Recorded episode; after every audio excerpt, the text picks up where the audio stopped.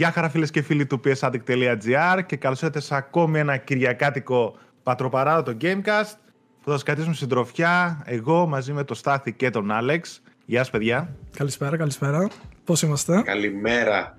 Καλησπέρα. 12 η ώρα βγαίνει η εκπομπή. Την πάτησες. Καλημέρα. Την πάτησες, Άλεξ. Μπορεί να απευθύνεται σε αυτούς που μας ακούνε απόγευμα και μετά τουλάχιστον. Αυτό. Τέλος πάντων, όπου και να βρίσκεστε, καλημέρα, καλησπέρα.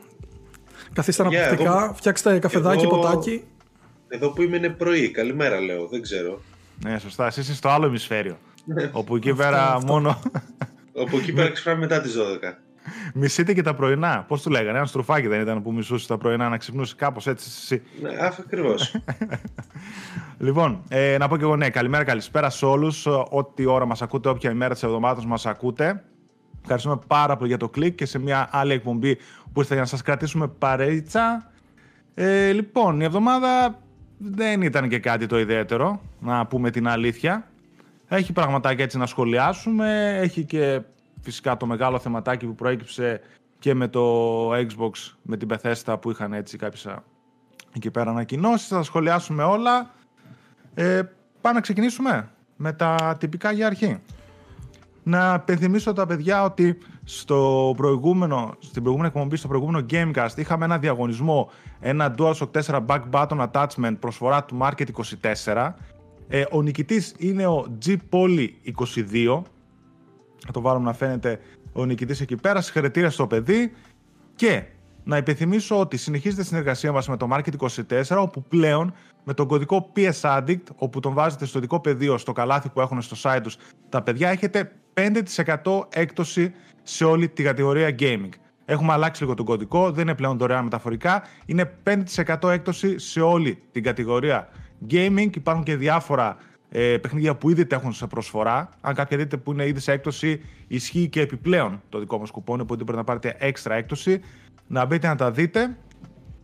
Αυτά και φυσικά εννοείται ότι συνεχίζουμε να βρισκόμαστε και σε όλες τις podcast υπηρεσίες.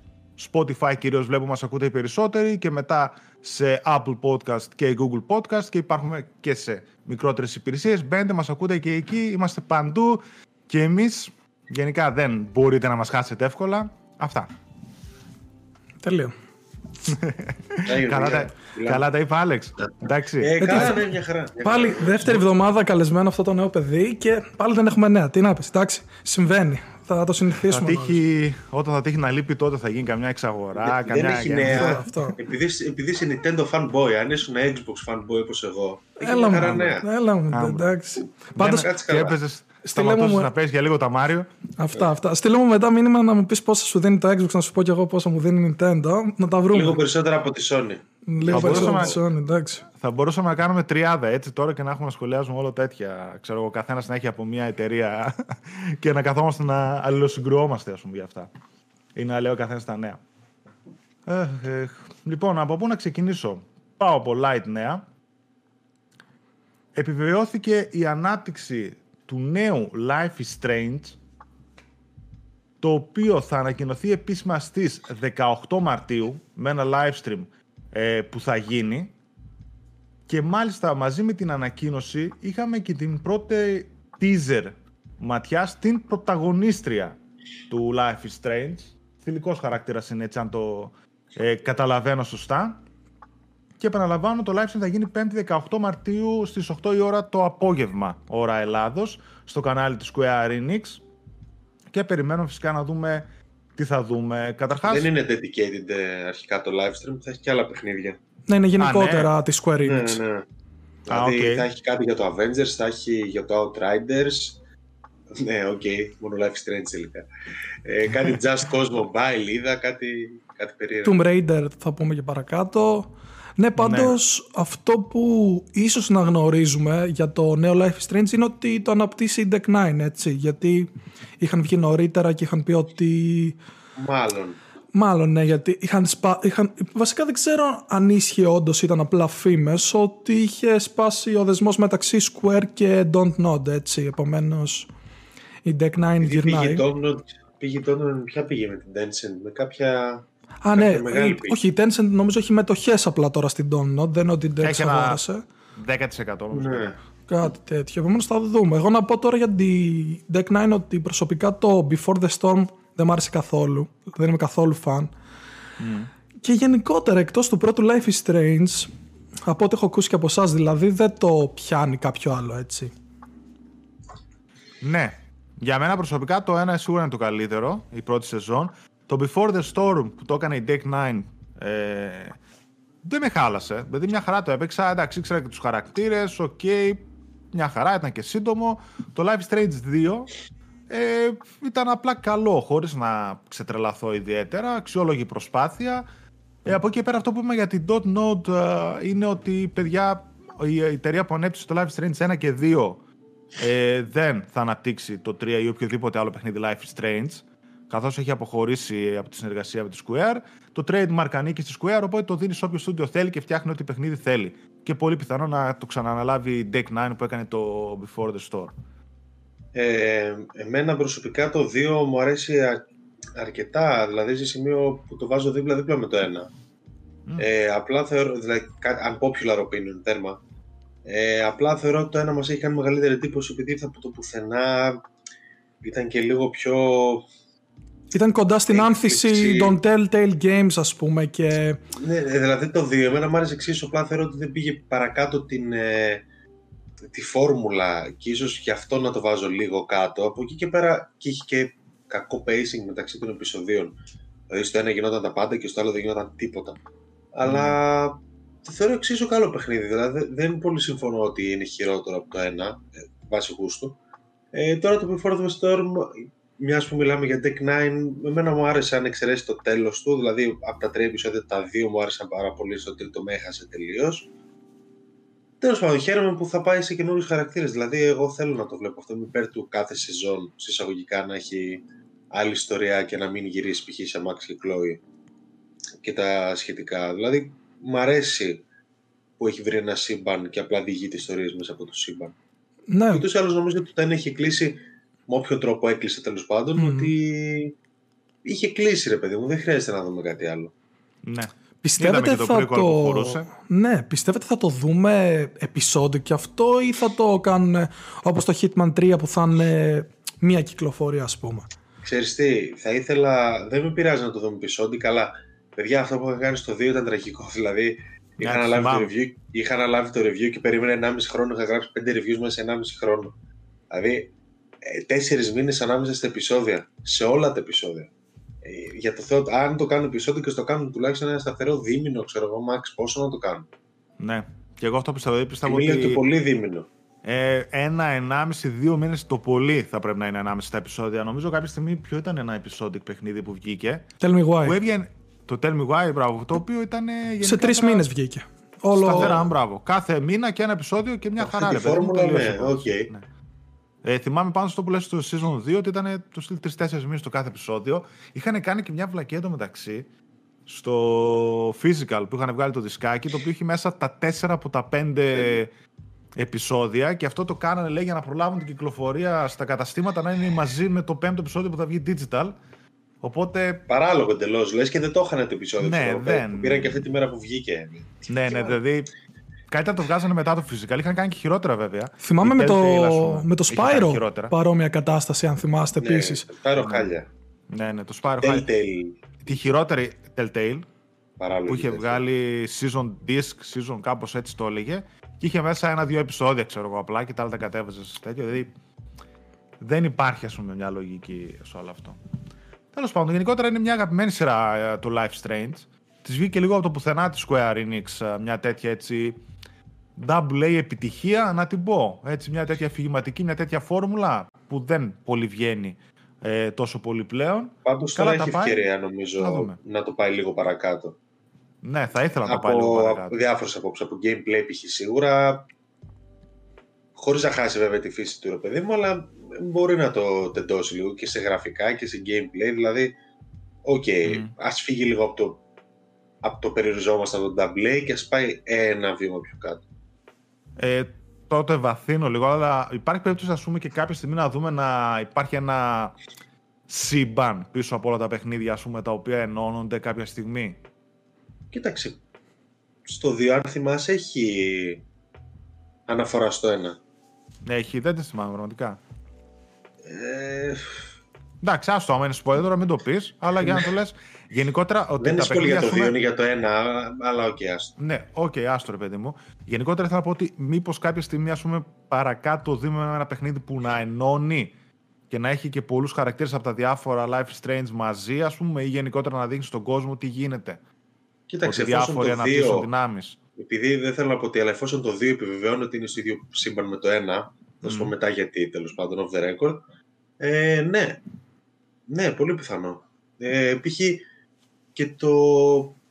Νομίζω μια τέτοια προσπάθεια έγινε και με το Captain Spirit που ήταν το ένα του επεισοδιάκι και μετά ξαφνικά τον είδες στο 2 μέσα. Δηλαδή Ναι, ναι.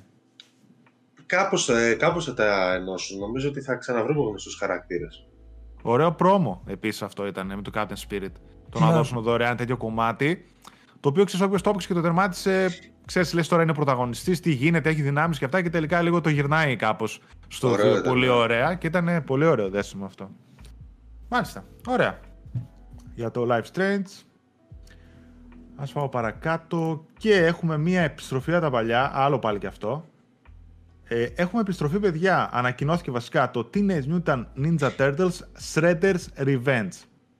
Ε, Ε, βρίσκ- ε, βρίσκεται στο τιμόνι ανάπτυξης η Tribute Games και πρόκειται φυσικά για ένα side-scrolling beat 'em up τίτλο στο, α, σε ρετρό ύφος έτσι στα πρότυπα των Mega Drive και το Super Nintendo παιχνιδιών που είχαν βγάλει. Τότε το Heist ήταν στο Mega Drive και το Turtles in Time, αν θυμάμαι καλά, ήταν στο Super Nintendo. Και θα έχουμε δυνατότητα να παίξουμε από ένα έως τεσσάρες, τέσσερις παίκτες μέσα στα σοκάκια της Νέας Υόρκης, νέες δυνατότητες, δυνάμεις κτλ. Ο κάθε χαρακτήρας και θα κυκλοφορήσει σε ε, κονσόλες και PC χωρίς να έχει ακόμα ανακοινωθεί ημερομηνία κυκλοφορίας. Publisher είναι η Dotemu. Τον Streets of Rage, έτσι, του Streets of Rage 4 βασικά. Το έφτιαξε αυτή. Αυτό θα σου έλεγα και το τέτοιο νομίζω. Δεν έφτιαξε και το... Έλα ρε, αυτό που έγραψε εσύ review από το κόμικ που είναι με Ποιο Scott ρε εσύ; Pilgrim. το Scott Α. Pilgrim. Αν θυμάμαι καλά. Ε, νομίζω, όχι, αυτό είναι της ε, Ubisoft ε, Cheng, Chengdu, κάπως έτσι. Δηλαδή το έχει φτιάξει, ήταν στ- ε, για ένα χρόνο σε ένα αμερικανικό στούντιο της Ubisoft και μετά πήγε να το σώσει αυτό το κινέζικο στούντιο Άρα της Ubisoft. Ubisoft. Είναι καθαρά Εντάξει, Ubisoft, αυτό, ναι. Το στούντιο πάνω σε αυτό έχει φτιάξει, βλέπω, το Mercenary Kings, το οποίο θυμάμαι το είχε δώσει κάποια στιγμή το PS Plus πριν από χρόνια. Kersen Chaos, Fleet Hooked. Και έχει βγάλει και ένα άλλο το οποίο φαίνεται καλό, το οποίο βέβαια είναι μόνο για PC και Switch προς το παρόν, το Panzer Paladin. Το έχω δει αυτό ψιλοκαλούτσικο, είναι έτσι πάλι retro pixel art τύπου Messenger και τέτοια. Τύπου Shovel Knight. Καλό. Αυτό ε, μ' άρεσαν εμένα τα γραφικά του, να πω την αλήθεια. Διασκεδαστικό φαίνεται και καλοφτιαγμένο. Το Street of Rage 4 το έχει παίξει κανένας από τους δυο σας; Εγώ το έχω παίξει, ναι. Ε, Και- Είναι πολύ καλοφτιαγμένο. Δηλαδή, Υπερβολικά καλοφτιαγμένο θα έλεγα. ναι, ναι, ναι. Φτιάχτηκε, φαίνεται ότι φτιάχτηκε με αγάπη. Μπορείς και να, αλλα- να εναλλάξει και τους χαρακτήρες με τα παλιά γραφικά και να μην έχεις τα καινούρια. Αυτό, αυτό, ναι. Πολλά easter eggs, πολλά τέτοια. Δεν είναι και πολύ μεγάλο βέβαια σαν παιχνίδι. Όχι, αλλά, αλλά- είναι πολύ διασκεδαστικό στα πρότυπα του, των παλιών. Αυτό ναι και το, re- replay- ε, το replayability που έχει είναι τρομερό έτσι δηλαδή έχεις να κάνεις 5.000 πράγματα ειδικά αν το πας για πλατίνο όποιος ασχοληθεί τέλος πάντων είναι εφιάλτης αλλά σου δίνει πάρα πολλές ώρες δηλαδή υπήρχαν άτομα που έπαιξαν και 30-40 ώρες αυτό το παιχνίδι που είναι ξέρεις του 3ωρου, 4ωρου max Ωραία. Εμένα πάντως μου αρέσουν τα, ότι βγάζουν τέτοιο παιχνίδι σε, αυτό το, σε αυτά τα πρότυπα τα δυσδιάστητα κτλ. Γιατί τα υπόλοιπα, τώρα δεν ξέρω αν έχετε ασχοληθεί καθόλου, τουλάχιστον τα παιδιά, κάποια από αυτά που μας ακούνε, ίσως να είναι φαν στον, α, από το Hello Στο Ninja. PS2 είχα παίξει κάποια. Εγώ είχα παίξει στο Έχω παίξει αρκετά. DS. Στο DS ένα που ήταν Είχε. tie-in με την ταινία νομίζω. Ξέρεις την... α, τη CJ ταινία νομίζω ήταν τότε που είχε βγει. Δεν θυμάμαι, δεν θυμάμαι. Πάντως Θυμάμαι γενικά και πώς λέγεται. χελονιτζάκια video games έχουν βγει πολλά. Σε κάθε γενιά βγαίνουν. Το τελευταίο που έπαιξε ήταν αυτό βέβαια που ήταν cross-gen. Ε, στο PlayStation 3 και στο PlayStation 4. Το Delta in Manhattan, κάπως έτσι πώς το λέγανε, δεν θυμάμαι. Το οποίο ήταν ε, από την τέτοια, ναι, έτσι. Ε, από το στούντιο, πώς το λένε αυτοί που φτιάχνουν το Bayonetta. Platinum Games. Από την Platinum Games ήταν το παιχνίδι. Και προφανώς εργολαβία για να βγάλουν ε, τα ψηλά δεν ήταν κάτι το Αυτό, ιδιαίτερο. Έχει ναι. πάρα πολύ ωραία μάχη. Συνδυασμό, δυνάμεις, το ένα τ' άλλο. Αλλά ως εκεί. Τα περισσότερα ήταν στυλ αρένα, οι πίστες, ξέρεις. Δεν ήταν κάτι το ιδιαίτερο. Αυτό έτσι δυσδιάστατο φαίνεται πολύ πιο καλοφτιαγμένο και πολύ πιο ωραίο. Οπότε μια χαρά.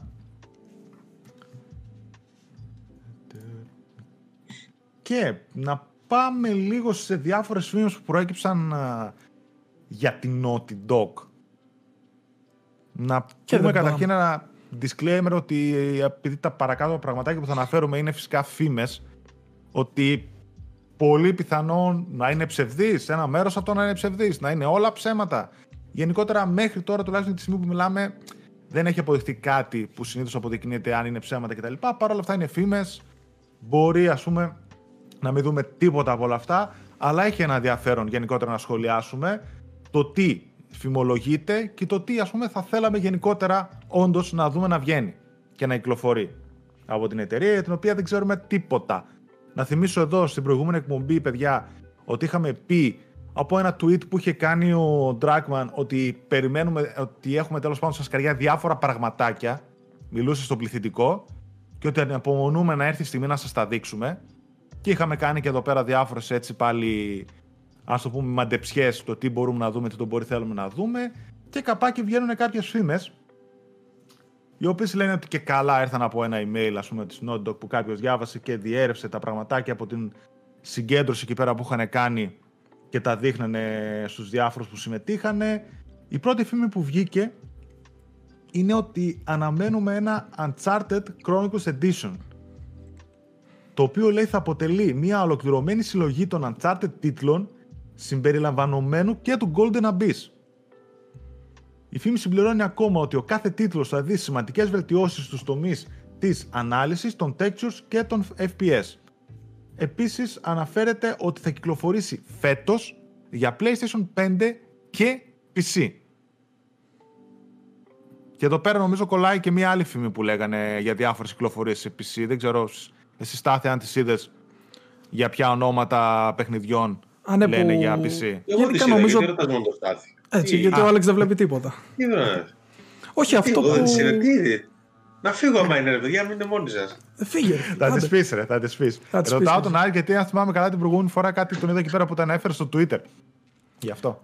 Ναι, για τα, God- νομίζω είχε αναφέρει God of War Uncharted, αυτά τα δύο. Δεν θυμάμαι αν είχε πει και κάτι άλλο, αλλά εντάξει, και αυτό όπως και ό,τι πας που αναφέρουμε τώρα ήταν άκυροι και οι δύο έτσι. Άκυροι με την έννοια ότι δεν είχαν κάποιο, κάποια προηγούμενη πηγή στη βιομηχανία. Είναι σαν να βγαίνω εγώ και να λέω το God of War θα έρθει στο PC. Stay tuned ή κάτι τέτοιο.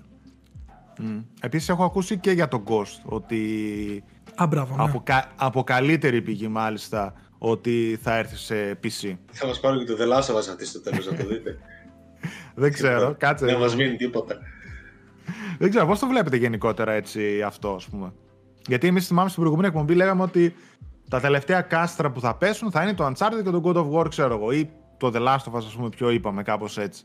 Γιατί αν βγα- ακόμα και τα Ghost και αυτά τα οποία είναι νέα IPs, καταλαβαίνω να κυκλοφορήσουν και σε άλλες πλατφόρμες, αλλά ας πούμε ένα Uncharted το οποίο έχει συνδέσει το όνομά του με τις κονσόλες του PlayStation, έχει κυκλοφορήσει πόσα παιχνίδια. Το να βγαίνει κάτι τέτοιο σε PC το θεωρώ ακόμα μεγαλύτερο από την κυκλοφορία π.χ. του Days Gone Ναι, ή σίγουρα. του Ghost ή κάτι άλλο. Πώς το βλέπουμε. Μεγάλη ιστορία, όπως έχω ξαναπεί με τις άποψεις να παίζουμε όλοι τα πάντα. Ε, από εκεί και πέρα είναι αυτό που έχω ξαναπεί μετά από κάποιο χρονικό διάστημα. Δηλαδή μην χάσει τελείως την αξία, την αξία του αποκλειστικότητα. Τώρα τα Uncharted- αν πάει το The Last of Us π.χ. στο PC, η αλήθεια είναι ότι ένα σοκ θα το πάθω. Ίσως κάνω τρεις μέρες να μιλήσω. Ε, αλλά εντάξει, ξέρω εγώ ρε παιδιά, πας τα παίξουμε όλοι. Τι να σου πω, ας, κάνω, ας δώσω τόπο στην οργή. Ε, τα Uncharted και λόγω ηλικίας μπορεί και να πάνε. Εγώ για τον God of War είμαι ψιλοσίγουρος ότι θα πάει για κάποιο λόγο. Δεν ξέρω. Mm. Ε, Οκ, ας τα παίξουν όλοι. Ε, α- απλά αυτό που σου λέω, δηλαδή το να πάει το Uncharted στο PC είναι τεράστια δουλειά και ελπίζω τουλάχιστον να γίνει σωστά, ξέρω εγώ. Αυτό θα συμφωνήσω και εγώ γενικά με τον Άλεξ ότι και εγώ είμαι τη άποψη ότι όλοι πρέπει να παίζουν ε, τα πάντα. Έτσι. Ή τέλος πάντων να, να πάνε στο PC, αλλά αυτό όταν το δυνατό σου χαρτί είναι τα αποκλειστικά σου και δεν έχεις κάποια συνδρομή όσο δυνατή όσο είναι το Game Pass π.χ. δεν μπορείς να τα δίνεις π.χ. ή την ίδια μέρα, εντάξει όχι την ίδια μέρα εννοείται, αλλά ένα εξάμεινο μετά. Το ιδανικό είναι βγαίνει το God of War, βγάζεις, ξέρεις ότι θα βγει το 2, το βγάζεις ένα εξάμεινο π.χ. πριν βγει το Ragnarok, έτσι, για να, και να το παίξουν περισσότεροι και να πουλήσει πιθανότητα περισσότερα PS5, έτσι. Τώρα, όπως λέτε εσείς, το θεωρώ λίγο πιθανό να έρθουν όλα αυτά στο PC. Αλλά οι δηλώσεις του Jim Ryan είναι άλλα πράγματα. Έτσι, που έχει πει και ότι... Και κάποτε μου ήταν απίθανο να πάει το οτιδήποτε. Ναι. Το heavy rain που λέει ο λόγος του ναι. PC. Έτσι. Είχε, είχε πει a slate of PS4 games coming to PC. Ναι. Επομένως θα δούμε τώρα πώς θα το πάει. Δεν ξέρω. Απλά είναι ρίσκο ακόμα και, και δύο και τρία χρόνια μετά είναι ρίσκο γιατί όταν βασίζεσαι μόνο, συσσαγωγικά μόνο, στα αποκλειστικά για να πουλήσει κονσόλες, που είπε και ο Στάθης, ακόμα και δύο χρόνια μετά να τη στείλεις τη τρία, υπάρχει αρκετός κόσμος που δεν τον πειράζει να περιμένει και θα περιμένει. Και δεν ξέρω. Νομίζω ότι είναι χι πολύ. Δεν ξέρω θα, σε τι θα τη βγει ακριβώς, αν θα τη βγει σε καλό. Ναι, όμως το θέμα είναι ότι δεν ξέρει αν θα περιμένει ο καταναλωτής π.χ. τρία χρόνια για το τι ξέρει ότι θα έρθει στο PC ναι. π.χ. Κατάλαβες τι λέω. Δηλαδή θα περιμένεις για κάτι που μπορεί να μην συμβεί ποτέ. Και ας πούμε, εντάξει, τώρα πόσα άτομα περιμένουν 6 χρόνια για το Bloodborne π.χ. να έρθει στο PC που ακούγεται κιόλας έτσι. Σίγουρα. Απλά εντάξει, στην τωρινή κατάσταση, OK, απλά αν τυχόν γίνει η νόρμα αυτό το πράγμα και ξέρεις ότι όλα εν τέλει θα έρθουν. Ναι. Ε, OK, okay, εκεί είναι το θέμα. Τώρα εντάξει, ακόμα δεν έχει γίνει ζημιά εισαγωγικά από αυτή την έννοια. Τέλος πάντων, OK, παιδιά, και το Horizon πήγε στο PC και πήγε τάπα και το Death Stranding πήγε τάπα και πολλά παντάπα. Οπότε, OK, για νεκρά από πολλές παιχνίδια, καλό κάνεις σε όλους. Και να τα παίζουν και να βγάζουν λεφτά για τα sequels. Αυτό οι πωλήσεις λογικά θα μιλάνε, έτσι. Δεν θα υπάρχει άλλος λόγος. Μιλάνε οι πωλήσεις, δηλαδή, και όχι μόνο μιλάνε, επειδή υπάρχουν παραδείγματα και μπορείς να δεις και εύκολα στατιστικά στο Steam π.χ. ταυτόχρονους παίχτες ή γενικότερα πόσο στο σύνολο το έχουν παίξει. Φαίνονται δηλαδή, καταρχάς βλέπω σε πωλήσεις τα top 10, τα οποία ήδη καταρχάς έχουν το πιο ζωντανό παράδειγμα που είναι το αντίστοιχο της Microsoft. Όπου το κάνει σταθερά, σου λέει ότι βγαίνει, θα βγαίνει και στο PC Day One. Οπότε εκεί πέρα βλέπεις, βγάλανε και κάποια τώρα τα οποία τα είχαν βγάλει ετεροχρονισμένα. Έτσι, κάποια παιχνίδια τα οποία παλιά ήταν στη κονσόλα μόνο τα βγάζουν τώρα. Αλλά παρόλα αυτά βλέπεις πώς τη πάει. Ταυτόχρονα βλέπεις πώς ξεκίνησε και το PlayStation, δηλαδή και το Death Stranding, το οποίο και ήταν άλλος publisher, ή το Horizon κτλ. Βλέπεις ότι τα πάνε καλά και έχει τους στυλ 50.000 ταυτόχρονους παίκτες. Ξέρω εγώ το Horizon. Ή κάτι άλλο που συμβαίνει επίσης στα PC είναι ότι πολλά παιχνίδια ε, παραμένουν για πολλά περισσότερα χρόνια ζωντανά. Δηλαδή βλέπω παιχνίδια στα top 10, ειδικά αν έχουν έστω κάτι σε multiplayer ή είναι κάτι σε open world, κάτι πιο μεγάλα, ότι μπορεί και χρόνο με το χρόνο να αυξάνονται και ταυτόχρονα οι παίκτες που το παίζουν και το παιχνίδι να παλιώνει. Ξέρεις τι, και τα παίρνουν και οι ίδιοι άτομα που το έχουν παίξει ήδη στην κονσόλα για να δουν πώς τρέχει στο PC, τις δυνατότητές του, τα uncapped, τα frame rate και όλα αυτά.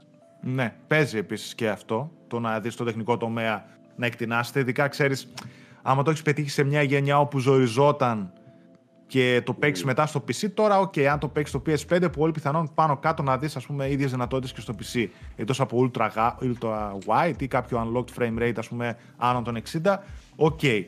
Αλλά ναι, εγώ αυτό παρατηρώ. Τουλάχιστον βλέπω ειδικά στα top 10 και πολλές φορές τη Microsoft τα παιχνίδια να ανεβοκατεβαίνουν συνέχεια. Δηλαδή, το Sea of Thieves, ας πούμε, είναι ένα χαρακτηριστικό παράδειγμα που στα PC πήγε και ζωντάνεψε και παραμένει συνέχεια μέσα στο top 10. Ενώ στις κονσόλες από την αρχή, ρε παιδί μου, ο κόσμος ήταν το γεγονό δεν έχει τίποτα, δεν έχει περιεχόμενο. Σιγά σιγά βέβαια το στηρίξανε πάρα πολύ και το βελτιώσανε. Και βλέπω ότι το κρατάει πάρα πολύ ζωντανό το παιχνίδι. Και το PC τουλάχιστον. Δεν ξέρω, μπορεί να κάνει την αντίστοιχη επιτυχία και στις κονσόλες, έτσι. Κυρίως το, PC είναι. Κυρίως το PC ε, ευθύνεται βασικά σε πολύ μεγάλο μέρος και το Twitch streaming, έτσι. Που έχει, πάρει, έχει ξεφύγει και αυτό και πάρα πολύ. Το Sea of Thieves, αν το παρατηρήσετε, είναι συνέχεια σε πολύ ψηλές θέσεις. Επομένως, βοηθάει αυτό, και αυτό αρκετά. Γι' αυτό είπα ότι τέτοια, δηλαδή η Sony ας πούμε, δεν έχει τέτοια παιχνίδια. Δηλαδή το Horizon έχει αρχή, μέση, τέλος. Πάει. Το έπαιξες, γεια σας. Το πήρες πλατίνα, πήρες τα achievements στο PC, εδώ, εκεί, τέλος. Ενώ κάτι τέτοια παιχνίδια, όπως είναι το Sea of Thieves ή τέτοιου τύπου, θα βλέπεις ότι άμα τα στηρίζεις, μπορεί να ξαναζωντανέψουν, μπορεί να ξαναμεγαλώσουν, να γίνουν ακόμα μεγαλύτερα από την ημέρα που κυκλοφόρησαν.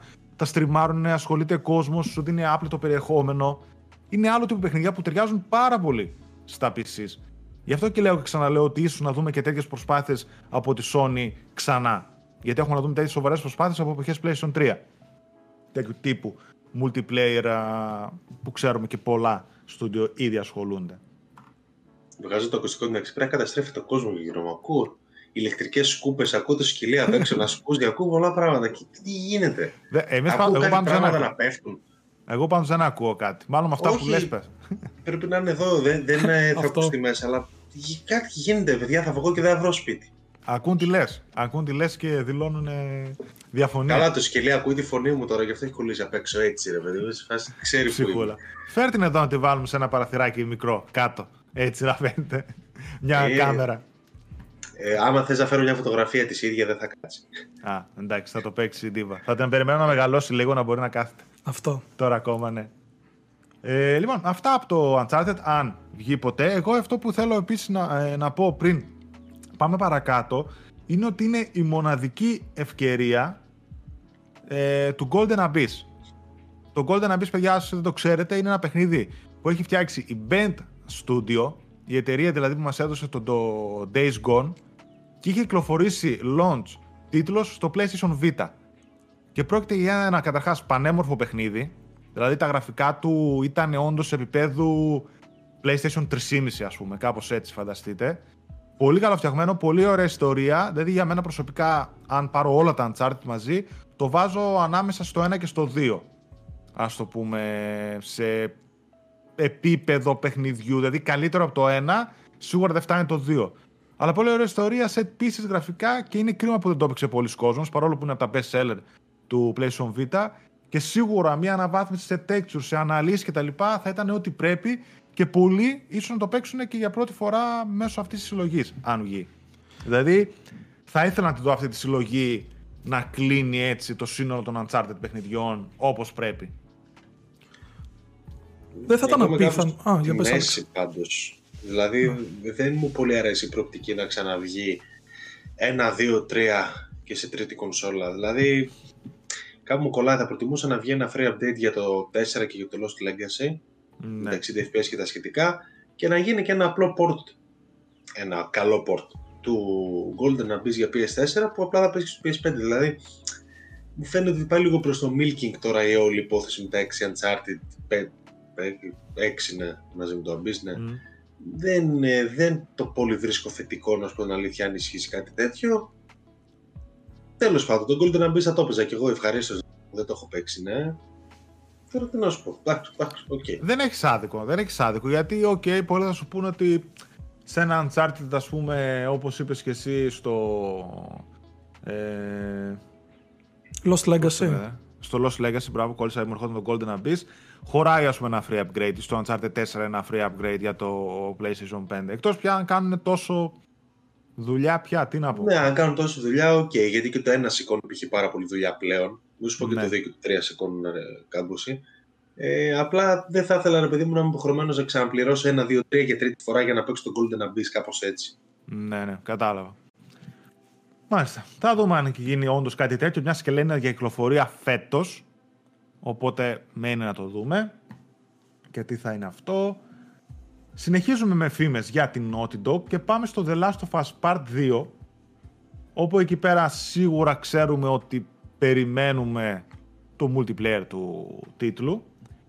Η διαρροή αυτή τη φορά έχει να λέει ότι περιμένουμε, είναι βασικά τρία σκέλη. Ένα ότι περιμένουμε ένα νέο κεφάλαιο στην ιστορία τύπου Story DLC που θα εμβαθύνει στο χαρακτήρα και ψυχισμό της Άμπη. Ένα επιπρόσθετο DLC δηλαδή ονόματι Dark Sides. Και θα περιέχει όλα αυτά τα τρία που θα πω. Το ένα είναι ένα νέο κεφάλαιο με την Άμπη, το multiplayer mode του παιχνιδιού που θα κινείται λογικά στα πρότυπα του Factions από το πρώτο παιχνίδι και ένα φιλόδοξο λέει Battle Royale mode τα γεγονότα του οποίου θα διαδραματίζονται παράλληλα με τα τελευταία κεφάλαια του αρχικού The Last of Us και το The Last of Us Part 2 Dark Sides αναμένεται για κυκλοφορία μέχρι και τον Μάρτιο του 2022. Το πρώτο τρίμηνο δηλαδή του 2022 σε PlayStation 4 και PlayStation 5. Τι λέτε για αυτή τη φήμη; Καταρχάς, το Battle Royale μόνο αυτό το κομμάτι το κάνει να φαίνεται απίστευτα έτσι. Αλλά εδώ κολλάει αυτό που είπαμε και πριν, ότι η έλλειψη multiplayer εμπειριών από τη Sony ίσως μπορεί να της βοηθήσει, ξέρω εγώ, αυτή η προσθήκη. Δηλαδή, αν έχει Naughty κάτι στο στυλ, ακόμα και αν αυτό το Battle Royale το βγάλει δωρεάν ή τέλος πάντων είναι standalone εντελώς μόνο του, μπορεί, αν είναι καλό σαν ιδέα, να πάει μακριά έτσι και να είναι η χρυσή τομή που ψάχνει τώρα η Naughty Dog όσο αφορά το multiplayer και η Sony γενικότερα. Δεν ξέρω, τώρα το κομμάτι της Abby και κάτι άλλο που διάβασα που δεν το έγραψα είναι ότι ίσως και να τη ζάρει το μέλλον δηλαδή πιο μετά κιόλας από, το, από την τελευταία σκηνή του 2 ε, αυτό τώρα το Factions εντάξει πιστεύω έτσι κι αλλιώς θα έρθει. Έχει γίνει χαμός. Υπάρχει fan base από τότε που ακόμα τα lobbies βρίσκεις match μέσα σε 32 δεύτερα στο remastered έτσι. Θα δούμε. Εγώ, η άποψή μου, καταρχάς θεωρώ ότι το Factions μπορεί να γίνει κάτι. Το, το Factions δεν ξέρω πώς θα λέγεται, το λέω εγώ. Μπορεί να γίνει κάτι πολύ μεγάλο ε, για την Naughty και για τη Sony ε, το Battle Royale μου φαίνεται λίγο περιττός σαν ιδέα, αλλά οκ, okay, ξέρω, εντάξει, απλά δεν το παίζω, δεν με ενοχλεί. Ε, αλλά ναι, το Factions και θα το ήθελα να το παίξω. Το, δεν είχα ασχοληθεί στο ένα, παρότι μου άρεσε πολύ σαν κόσμο, δεν ξέρω γιατί δεν ασχολήθηκα ποτέ. Ε, και θεωρώ ότι μπορεί να τραβήξει πολύ κόσμο. Δηλαδή να γίνει και τύπου standalone, ε, ή τουλάχιστον ρε παιδί μου, εντάξει, ξέρω ότι θα βγει το παιχνίδι, θα είναι στα τάρταρα η τιμή του, ή τουλάχιστον να υποστηριχθεί σωστά, να μην είναι ένα πάρτε το, ούτως ή άλλως έχει αργήσει πάρα πολύ, δηλαδή δεν είναι να πεις ότι δεν είχαν χρόνο να το χτίσουν. Ε, θα ήθελα να δω κάτι μεγάλο από το Factions όταν ε, κυκλοφορήσει. Τώρα για την Abby, παιδιά, οκ, okay, φέρτε μου ό,τι θέλετε. φέρτε μου ό,τι θέλετε, θα το παίξω, δεν έχω κανένα θέμα. Πετάξτε το στα μούτρα. Πετάξτε στα μούτρα. Α είναι και η ιστορία του λαγού το πρώτο που σκοτώνει η Έλλη με το τόξο. Ε, δεν με νοιάζει. Ναι, Φέρε μου ό,τι ναι. παιδί μου, δεν έχω θέμα. Μα, φέρτε όλα. Τι να σου πω. Spoilers από κάτω στο chat τώρα για τον λαγό, ξέρεις. Ε, εντάξει, σιγά. Εντάξει, τι διάλογο. Λοιπόν, εγώ και μήμα αυτός ο λαγός. Εγώ εκεί που θέλω να σταθώ φυσικά είναι σε όλα αυτά που είπατε. Προφανώς ότι καταρχάς με μια τέτοια κίνηση, πρώτον, ξέρουμε επίσημα ότι περιμένουμε ε, multiplayer. Γιατί τα πήγε πα, ανε, αν προσδόκητα καλά το multiplayer του ε, πρώτου παιχνιδιού. Επίσης, σίγουρα ένα multiplayer mode στα πρότυπα ήδη του πρώτου και φυσικά εννοείται εξελιγμένο με ένα fanbase που το περιμένει δίνει ήδη μεγαλύτερη ζωή σε ένα story-based παιχνίδι. Το λέμε και το ξαναλέμε έτσι. Δηλαδή εκεί πέρα μπορείς να πατήσεις και να βγάλεις λεφτά από συνδρομές, από microtransactions, από skins, από PC κυκλοφορία που μπορεί να παίζεται για χρόνια και δεν έχει καμία σχέση με τα έσοδα που σου φέρει απλά ένα story-based παιχνίδι που το παίξεις ο άλλος και θα το πουλήσεις το multiplayer αναγκαστικά το κρατάς και λίγο να, να το πουλήσεις, ξέρω εγώ, μετά από πιο περισσότερα χρόνια. Επίσης να θυμίσω ότι τα πήγε πάρα πολύ καλά το multiplayer του Uncharted 4, με το οποίο ασχολήθηκε πολλοί κόσμος, ε, έπαιξε και εγώ πάρα πολλές ώρες. Ήταν πολύ διασκεδαστικό, πολύ ωραίο και κάποια microtransactions που είχε ήταν μόνο skins και... ή skins και emotes, ξέρω εγώ, χαιρετισμοί και χωρί και τέτοια, έτσι, πριν το, πριν το Fortnite. Ό,τι βγάζανε, βγάζανε από εκεί. Οπότε ναι, θα ήθελα να το δω, όντως.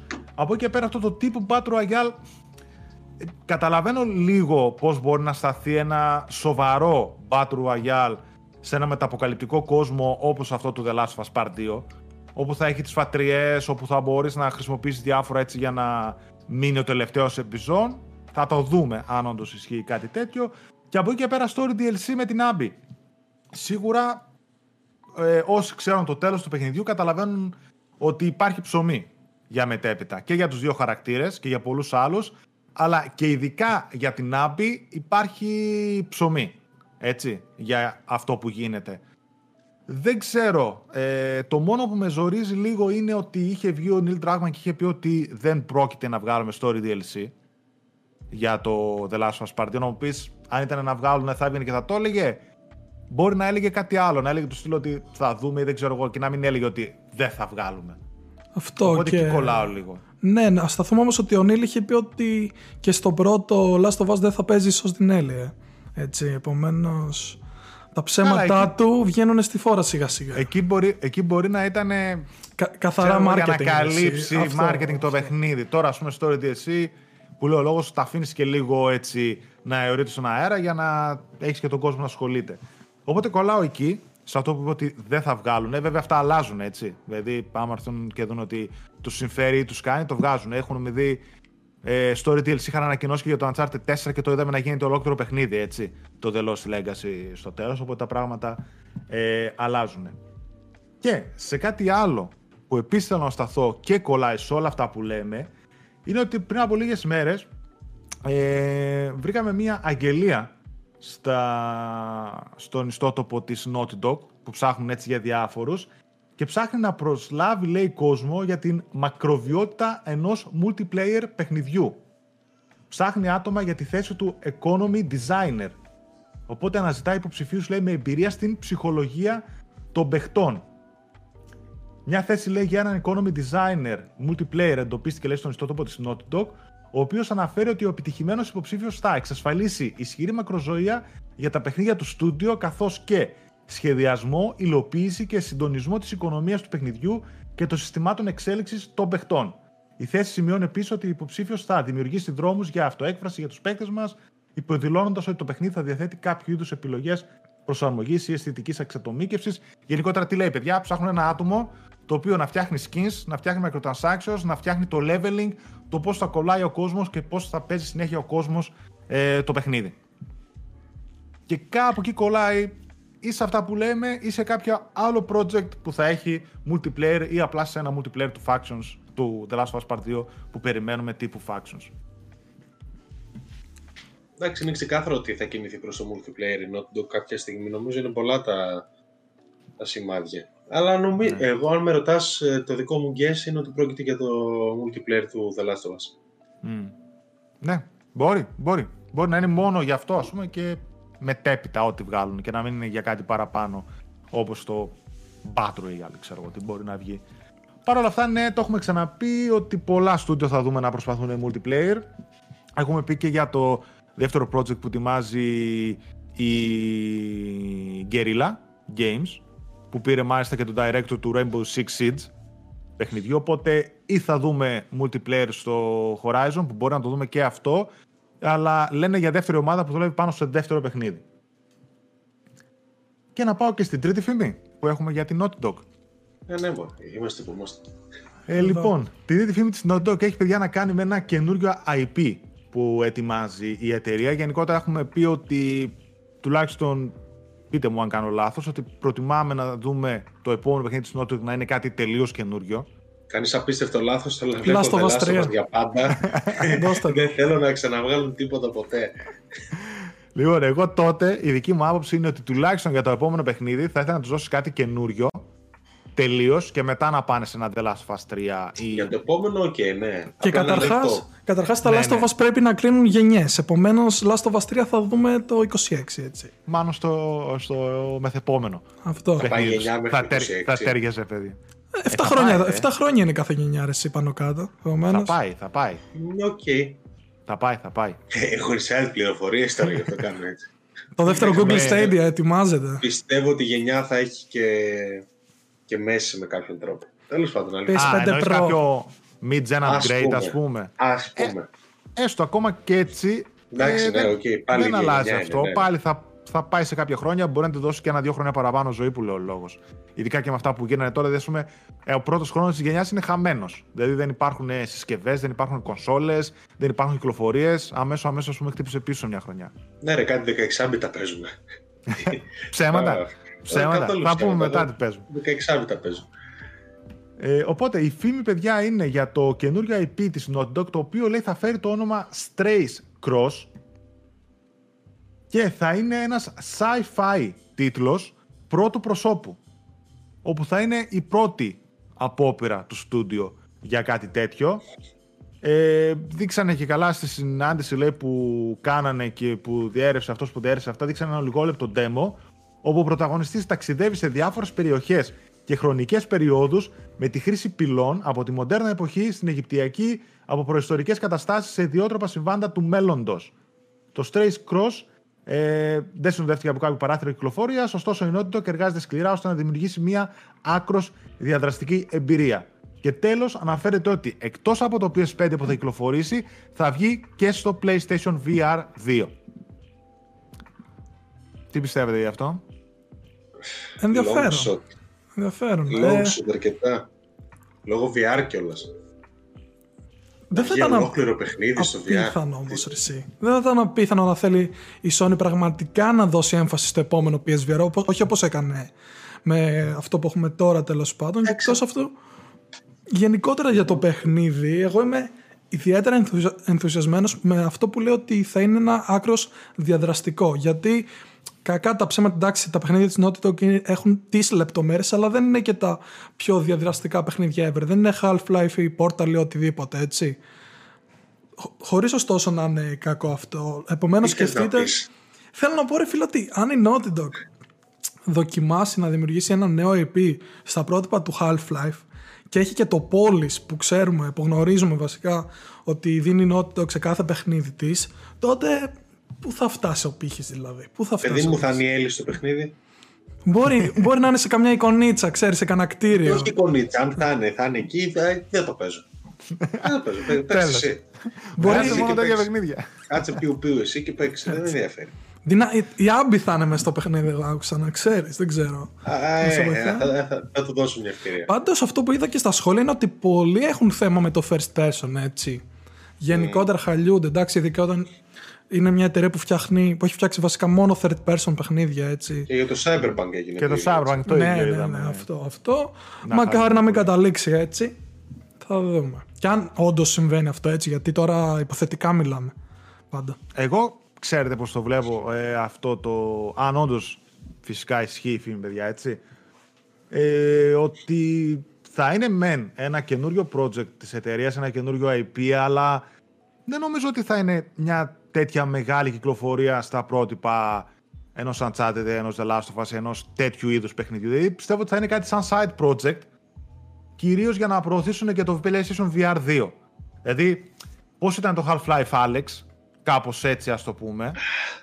Ε, Μια τέτοια κυκλοφορία, η οποία ναι, θα είναι πολύ καλή στο PS5, στο PlayStation VR 2 κτλ. Αλλά δεν νομίζω ότι θα είναι κάτι που θα ανοίξει ένα. Το επόμενο σύμπαν, το επόμενο franchise τη Εγώ εταιρεία. το πιστεύω, λόγω VR το πιστεύω κυρίως. Αν ισχύσει οτιδήποτε ή η συλλογή των πληροφοριών, όλες δηλαδή και το VR2, και εγώ συμφωνώ με αυτό που λες. Μου φαίνεται πολύ δύσκολο να πάει μεγάλο παιχνίδι τη Naughty Dog εξ ολοκλήρου στο VR. Εκτός αν είναι Εξ τόσο, ολο- τόσο τούμπανο το μηχάνημα που δεν το ξέρουμε ακόμα έτσι. Ναι. Αν είναι... Κοίτα, εξ ολοκλήρου δεν θα είναι. Θα κυκλοφορήσει και στο PS5 και στο PlayStation Όχι, VR. νομίζω.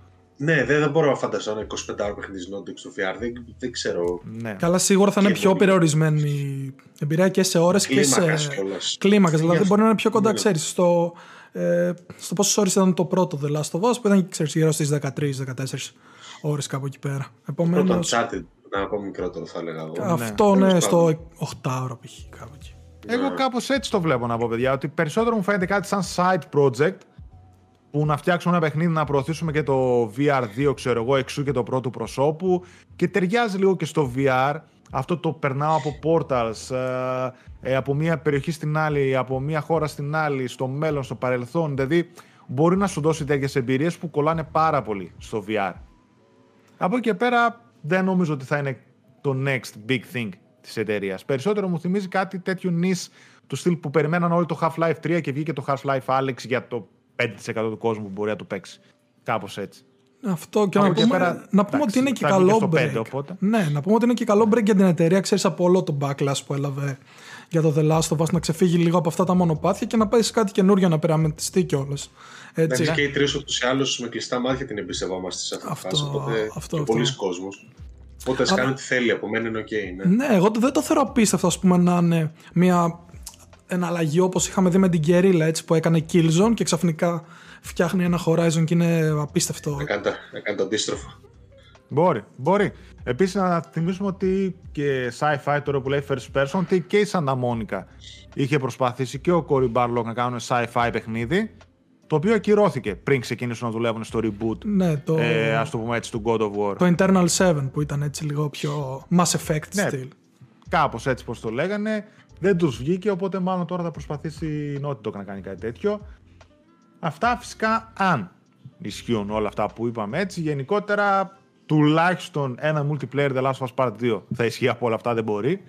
Μένει να δούμε τι άλλο. Για Uncharted, οι φήμες συνεχίζουν να λένε ότι το στούντιο το καινούριο που έχουν ανοίξει στο San Diego εδώ και χρόνια και μαζεύει talent γενικότερα ότι δουλεύει πάνω σε κάτι καινούριο Uncharted, σε spin-off Uncharted, κάτι τέτοιο. Λέτε να δουλεύει αυτό στο collection και να υπήρξε κάποιο λάθος. Γιατί όχι, ας πούμε. Ναι. Δεν φαντάζει απίθανο π.χ. Να δουλεύουν αυτοί πάνω στο collection, λες, και να μην δουλεύει η ίδια ενότητα και να μην κάνουν κάτι καινούριο σε Uncharted, ας πούμε. Ξέρω, δεν έχω ιδέα. Μπορεί. Εγώ πιστεύω ότι ίσως και τα δύο να τα δούμε.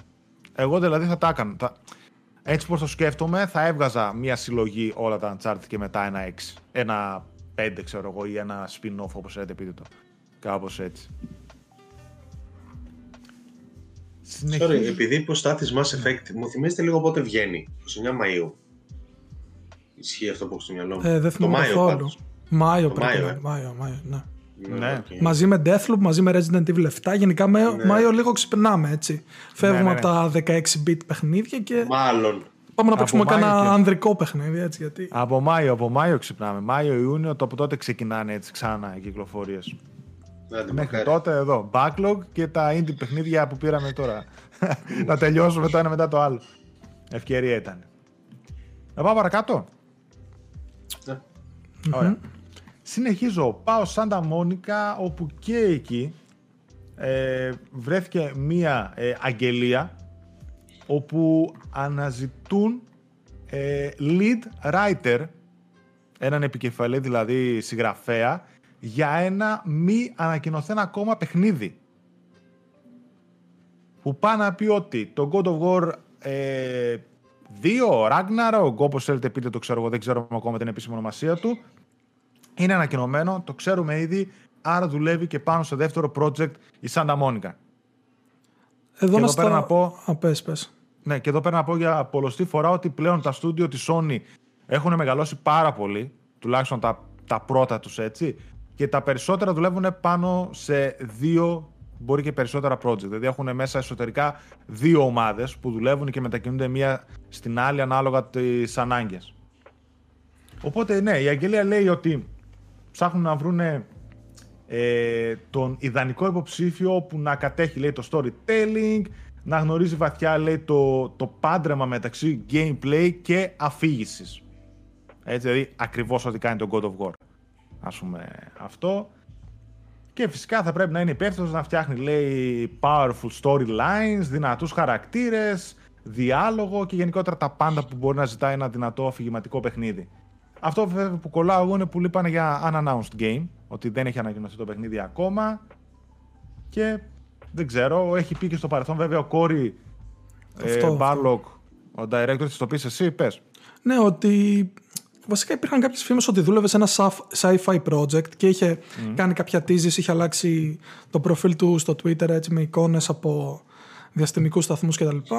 Επίσης, αυτό που έχει πολύ ενδιαφέρον είναι ότι σε κάθε God of War, μέχρι τώρα δηλαδή, αναλάσσει τον director. Εγώ προσωπικά πιστεύω ότι δεν θα είναι ο Cory Barlog σε σκηνοθετικό ρόλο για το Ragnarok. Δηλαδή μπορεί να είναι lead writer ή supervisor ή κάτι τέτοιο έτσι, γιατί συνέχεια εναλλάσσονται και πιστεύω ότι, ότι τώρα τουλάχιστον υπάρχει σε pre-production ένα new IP ή οτιδήποτε όπως και να το πεις που είναι αυτός επικεφαλής γιατί είχε πει και πολλές φορές ότι θέλει να δοκιμάσει να φτιάξει κάτι άλλο, κάτι δικό του και επίσης να πούμε ότι οι θυσίες που έριξε ειδικά αυτός για τα πέντε χρόνια plus που ανέπτυσε το God of War ήταν ε, υπερτεράστιες έτσι όπως μπορούμε να δούμε και από το ντοκιμαντέρ το εκπληκτικό ντοκιμαντέρ που είχε βγει για το God of War Να μπείτε το δείτε όλοι. Δύο ώρο ντοκιμαντέρ είναι δωρεάν στο κανάλι του PlayStation. Ε, δεν θυμάμαι πώς λέγεται ο τίτλος τέλος πάντων. Γράφει Raising, God of War. raising, Kra- Raising Kratos. Raising Raising Kratos. Kratos. Γιατί το έβλεπα και μπράβο. χθες για κάποιους συγκεκριμένους λόγους. Μπράβο, Τι- μπράβο. Ε, μη σπολα. Ε, δεν σπο- δεν σπολάρω εγώ τίποτα. Απλά είπα για, εντάξει, για κάποιους συγκεκριμένους λόγους. πας για lead Για- writer σαν να Μόνικα, είδες τη θέση και κατευθείαν. Έτσι. Ε, Κοράκι. Είδα πάντως, Εντάξει. πάντως εξέ, εξέφρασε σε αυτό κάπως στο Twitter είδα που ανέβηκε αυτή η είδηση και έγραψε interesting ο τέτοιος. ο συγγραφέας τέλος πάντων και director του πρώτη σεζόν Daredevil. Την έχετε δει γενικότερα; Πολύ Όχι. καλύτερη σεζόν. Τώρα Όχι. αυτές τις μέρες θα τη δω βασικά Ναι. τη σειρά Το όλη. Spartacus, το Spartacus, ούτε. Ε, συγκεκριμένες σκηνές. Εντάξει, οκ, Παλιότερα. τέλος πάντων, αυτός. Γενικότερα είναι πολύ καλός, έχει γράψει interesting. Και αυτό που ήθελα να πω είναι ότι βλέπω, επειδή τον Gordon παρακολουθώ και στο Twitter, ότι γενικότερα δεν πρέπει να περνάει και πολύ καλά ο άνθρωπος έτσι. Γιατί το βλέπω όλο γράφει. Εντάξει, είχε προβλήματα υγείας με τον πατέρα του Πατέρα. και αυτά. Το βλέπω λίγο έτσι είναι πολύ. Αγχωμένος, Αγχωμένος, πιεσμένος, πεσμένος ψυχολογικά. Αυτό, αυτό, αυτό. Δεν ξέρω αν έχει να κάνει με τη δουλειά του ή με το τι δουλεύει γενικότερα τώρα με όλα αυτά που συμβαίνουν γύρω μας, που οι περισσότεροι ξέρω εγώ είμαστε κάπως. Ένα τέτοιο Α, το βλέπω feeling λίγο έβγαζε. να Είναι ζορίζεται. Πολύ, πολύ μπουχτισμένος νομίζω από τη γενικότερη κατάσταση. Δεν ξέρω αν έχει δουλειά. Καλά, το, το, να Ελπίζει ελέγξεις, κιόλας. το να ελέγξεις και 300 plus εργαζομένους δεν είναι και εύκολη δουλειά, έτσι. Δηλαδή, Μέσα σου. με- μέσω Zoom, κάποιοι εντάξει θα, θα πάνε και στο γραφείο, πετάγονται οι- οι επικεφαλής από τον κάθε τομέα τέλος πάντων. Ναι, δύσκολη, δύσκολη κατάσταση. Τώρα, δεν ξέρω, έχει φύγει και η Σάνον, η Stats τη έτσι που ήταν επικεφαλής στη Σάντα Μόνικα για 20 κάτι χρόνια, τώρα είναι η... Αυτή η Yumi Young που ήταν producer στο God of War το 2018 είναι επικεφαλής, επομένως αλλάζει και εκεί λίγο η δομή. Δεν ξέρω. Αυτή η εγώ- Shannon- δεν- Για πες. Αυτή η Σιάνον είναι αυτή που πήγε στο Stadia και, No, και έκλεισε. έγινε. έφυγε τώρα που έκλεισε. Που έκλεισε, ναι. good, good job. You did Ευχαριστούμε, it. Σάνον. Ευχαριστούμε, Σάνον. Πήγε εκεί πέρα, πήρε κανένα δύο χρόνια εκεί τα μεροκάματα. Για... Έφαγε σανό και έφυγε. εντάξει.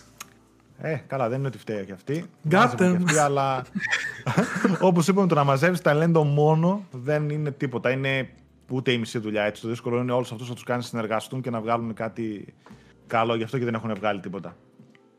Όλοι αυτοί είναι Ακόμα καλοί. τα τέτοια, δεν το πιστεύω. Ωραία, φίλε. Stop it, Πλάκα. it's already dead. Ξέρω, κάτι τέτοιο. Είναι Πλάκα. άμπρα, κάπως έτσι. Πάντως είδα πρέπει να είναι ακόμα ζωντανό και σαν project εμένα μου αρέσει γενικότερα περισσότερο το Amazon Luma. Luma, Lumia, πώς το λένε. Το... Λούνα, Λούνα νομίζω. Λούνα, κάπως έτσι. Λούμα. Lumia ήταν της Nokia. Λούνα λένε το σκυλάκι μου εντωμεταξύ, έτσι Α, επομένως. Ορίστε. Μ' αντέγραψαν. Copyright strike τώρα. Και είδα ότι εκεί ας πούμε πάει καλά η υπηρεσία και μάλιστα ανοίγει περισσότερο στην Αμερική. Βγάζει και κάποια καινούργια παιχνίδια day one σε αυτούς. Έχει τα παιχνίδια του Ubisoft μέσα. Εκεί λίγο καλύτερα το πάει η Amazon. Βέβαια, δικά της παιχνίδια δεν βγάζει τίποτα, αλλά οκ. Α, είχε βγάλει το Crucible που έκλεισε κατευθεία- κατευθείαν. Μετά από ένα εξάμεινο ήταν το μόνο σταμάτησε. παιχνίδι, ναι.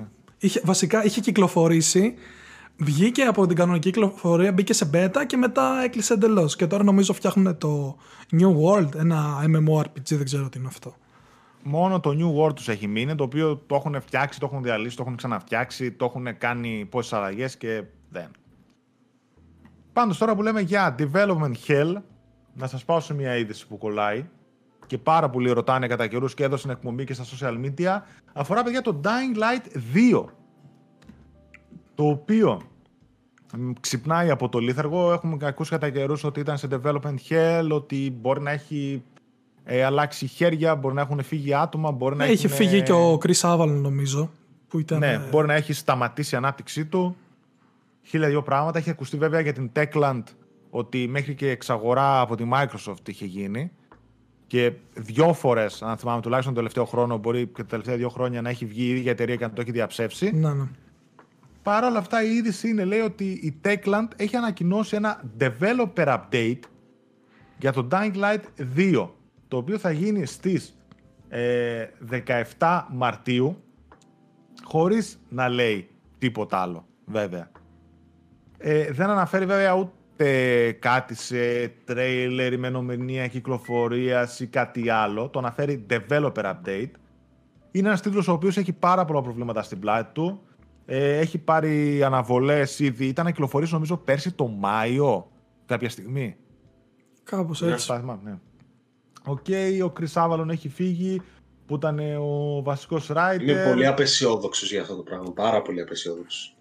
Και, και αυτό τώρα το update που θα μας δώσουν δεν νομίζω ότι θα είναι καλό. Δεν θα το πούν για καλό νομίζω. Γι' αυτό και εμένα μου Ή, και φαίνεται το, ή εκτός αν το κάπως. καλό τους είναι ότι θα βγει σε 1,5 χρόνο από τώρα. Ναι, ρε Θα παιδιά, φάνε αυτό το αλλιώς, που- αλλιώς θα έγραφες κιόλας ότι tune in for us, ε, για ένα, ξέρω εγώ, super update που θα σας Ναι, δείξει είναι το τώρα σε μέλλον. φάση, ε, θα τους το πεις εσύ, εγώ. Ε, Ναι, ναι, ναι, ναι. Developer update. Α, αυτό, αυτό. Εσύ χτυπάς, εγώ μπαίνω. Ε, τέλος πάντων. ε, δεν ξέρω ρε γάμο, το πολύ, πολύ αδικό χάμενο μου φαίνεται θα πάει. Μακάρι να, να διαψευστούν, ξέρω εγώ, αυτά που πιστεύω. Καλά, σχεδόν χειρότερη κατάσταση από το Dead Island, έτσι, το 2. Το οποίο ναι, ναι, ναι, ναι. Έχει νομίζω το χειρότερο αυτό update. Αυτό στο μυαλό μου, ναι. Το χειρότερο ε, εντάξει, που έχουμε δει. Αυτό υποτίθεται ακόμα υπό ανάπτυξη. Ε. Αλλά αυτό ήταν και νεκρό franchise νομίζω ρε γάμο το εξ αρχής. Δηλαδή ναι, το, το, Dying Light μου, δείχνε πολλές, μου δίνει πολλές προοπτικές. Δεν ξέρω γιατί έχει γίνει όλο αυτό. Τι να πω. Να, να πούμε ότι. Είναι καλό παιχνίδι. Ναι, και γι' αυτό το 2 είπαν επίσημα ότι φεύγει από τα PS4, Xbox One και θα βγει μόνο σε Series X και Series S και PS5, έτσι. Ε, άμα είναι να βγει και μετά από δύο χρόνια, χρόνια πάλι, αυτό. τι να το κάνω, ας πούμε. Αυτό, έτσι. αυτό. Ναι, ποιος ξέρει πόσες φορές έχει αλλάξει το πλάνο του για το development. Δεν ξέρω, και είχε δείξει και πολύ ωραίο από λίγο. Δηλαδή, είχαν δείξει λίγο. Ήταν πάρα πολύ ωραίο. Και έλεγε. Ναι, ναι. Δεν είναι σε καλή κατάσταση. Θα το δούμε, ρε παιδί μου, σύντομα. Δεν, θα, δεν, δεν αργεί πολύ. Το βλέπεις υπερπλήρες. Όλα τα συστήματα μέσα. Εντάξει, τώρα είχε... πόσο φτιαχτό ήταν ή οτιδήποτε. Άλλη Καλά, δουλειά. Ναι. Αλλά ε, το βλέπεις, ήταν εκεί. Καλά, είχε προβλήματα το στούντιο πολλά. Έχει το προβλήματα το στούντιο πολλά. Και γι' αυτό, σε αυτό δεν ξέρω. Μπορεί όντως να δείξουν και λίγο gameplay. Α πούμε, δεν ξέρω αν θα πούμε και κάποια ημερομηνία κυκλοφορία στο τέλος. Αλλά περισσότερο το βλέπω ότι στυλ θέλουν να δείξουν ότι ξέρετε τι. Είμαστε ακόμα ζωντανοί, είχαμε προβλήματα, αλλά το project προχωράει, αναδιοργανωθήκαμε, μπήκαν άλλοι μπροστά, θα το δείτε καθυστερημένα μένα από τότε, αλλά θα το δείτε, πάρτε και ένα μικρό update, ξέρω εγώ, λίγα λεπτά, λίγα δευτερόλεπτα, gameplay κάπως έτσι, βάλαμε εκείνο, βγάλαμε τ' άλλο. Λίγο θέλουν να φαντάζομαι να θερμάνουν τα πράγματα, περισσότερο να δείξουν ότι είμαστε ακόμα εδώ, γιατί δεν έχει ακουστεί τίποτα για το παιχνίδι εδώ και δύο χρόνια που το είχαμε δει. Τίποτα θετικό. Ναι, έστω θετικό, άμπραβο, γιατί βγάλανε ε, σεξουαλική παρενόχληση τον έναν έφυγε. Μετά mismanagement για το στούντιο είχε βγει report έφυγε. Ο writer έφυγε και εκείνος. Δεν είναι όλοι για τα ανάθημα. Το μόνο που είχε βγει και διαψεύστε με αν κάνω λάθος ήταν η συλλεκτική, νομίζω είχε κάνει leak του παιχνιδιού ναι. πριν ένα-δύο ναι, μήνες. Ναι, ναι. Επομένως, ναι, και φαίνονταν legit. Επομένως, ίσως να είναι κοντά το παιχνίδι. Θα μου πεις τώρα έτσι, το προωθείς. Δεν ακούστηκε καν, π.χ. σχεδόν ξεχάσαμε να το πούμε που λέει ο λόγος. Έτσι. Ναι, όντως, όντως. Ξεχάσαμε να το πούμε, όντως. Καν.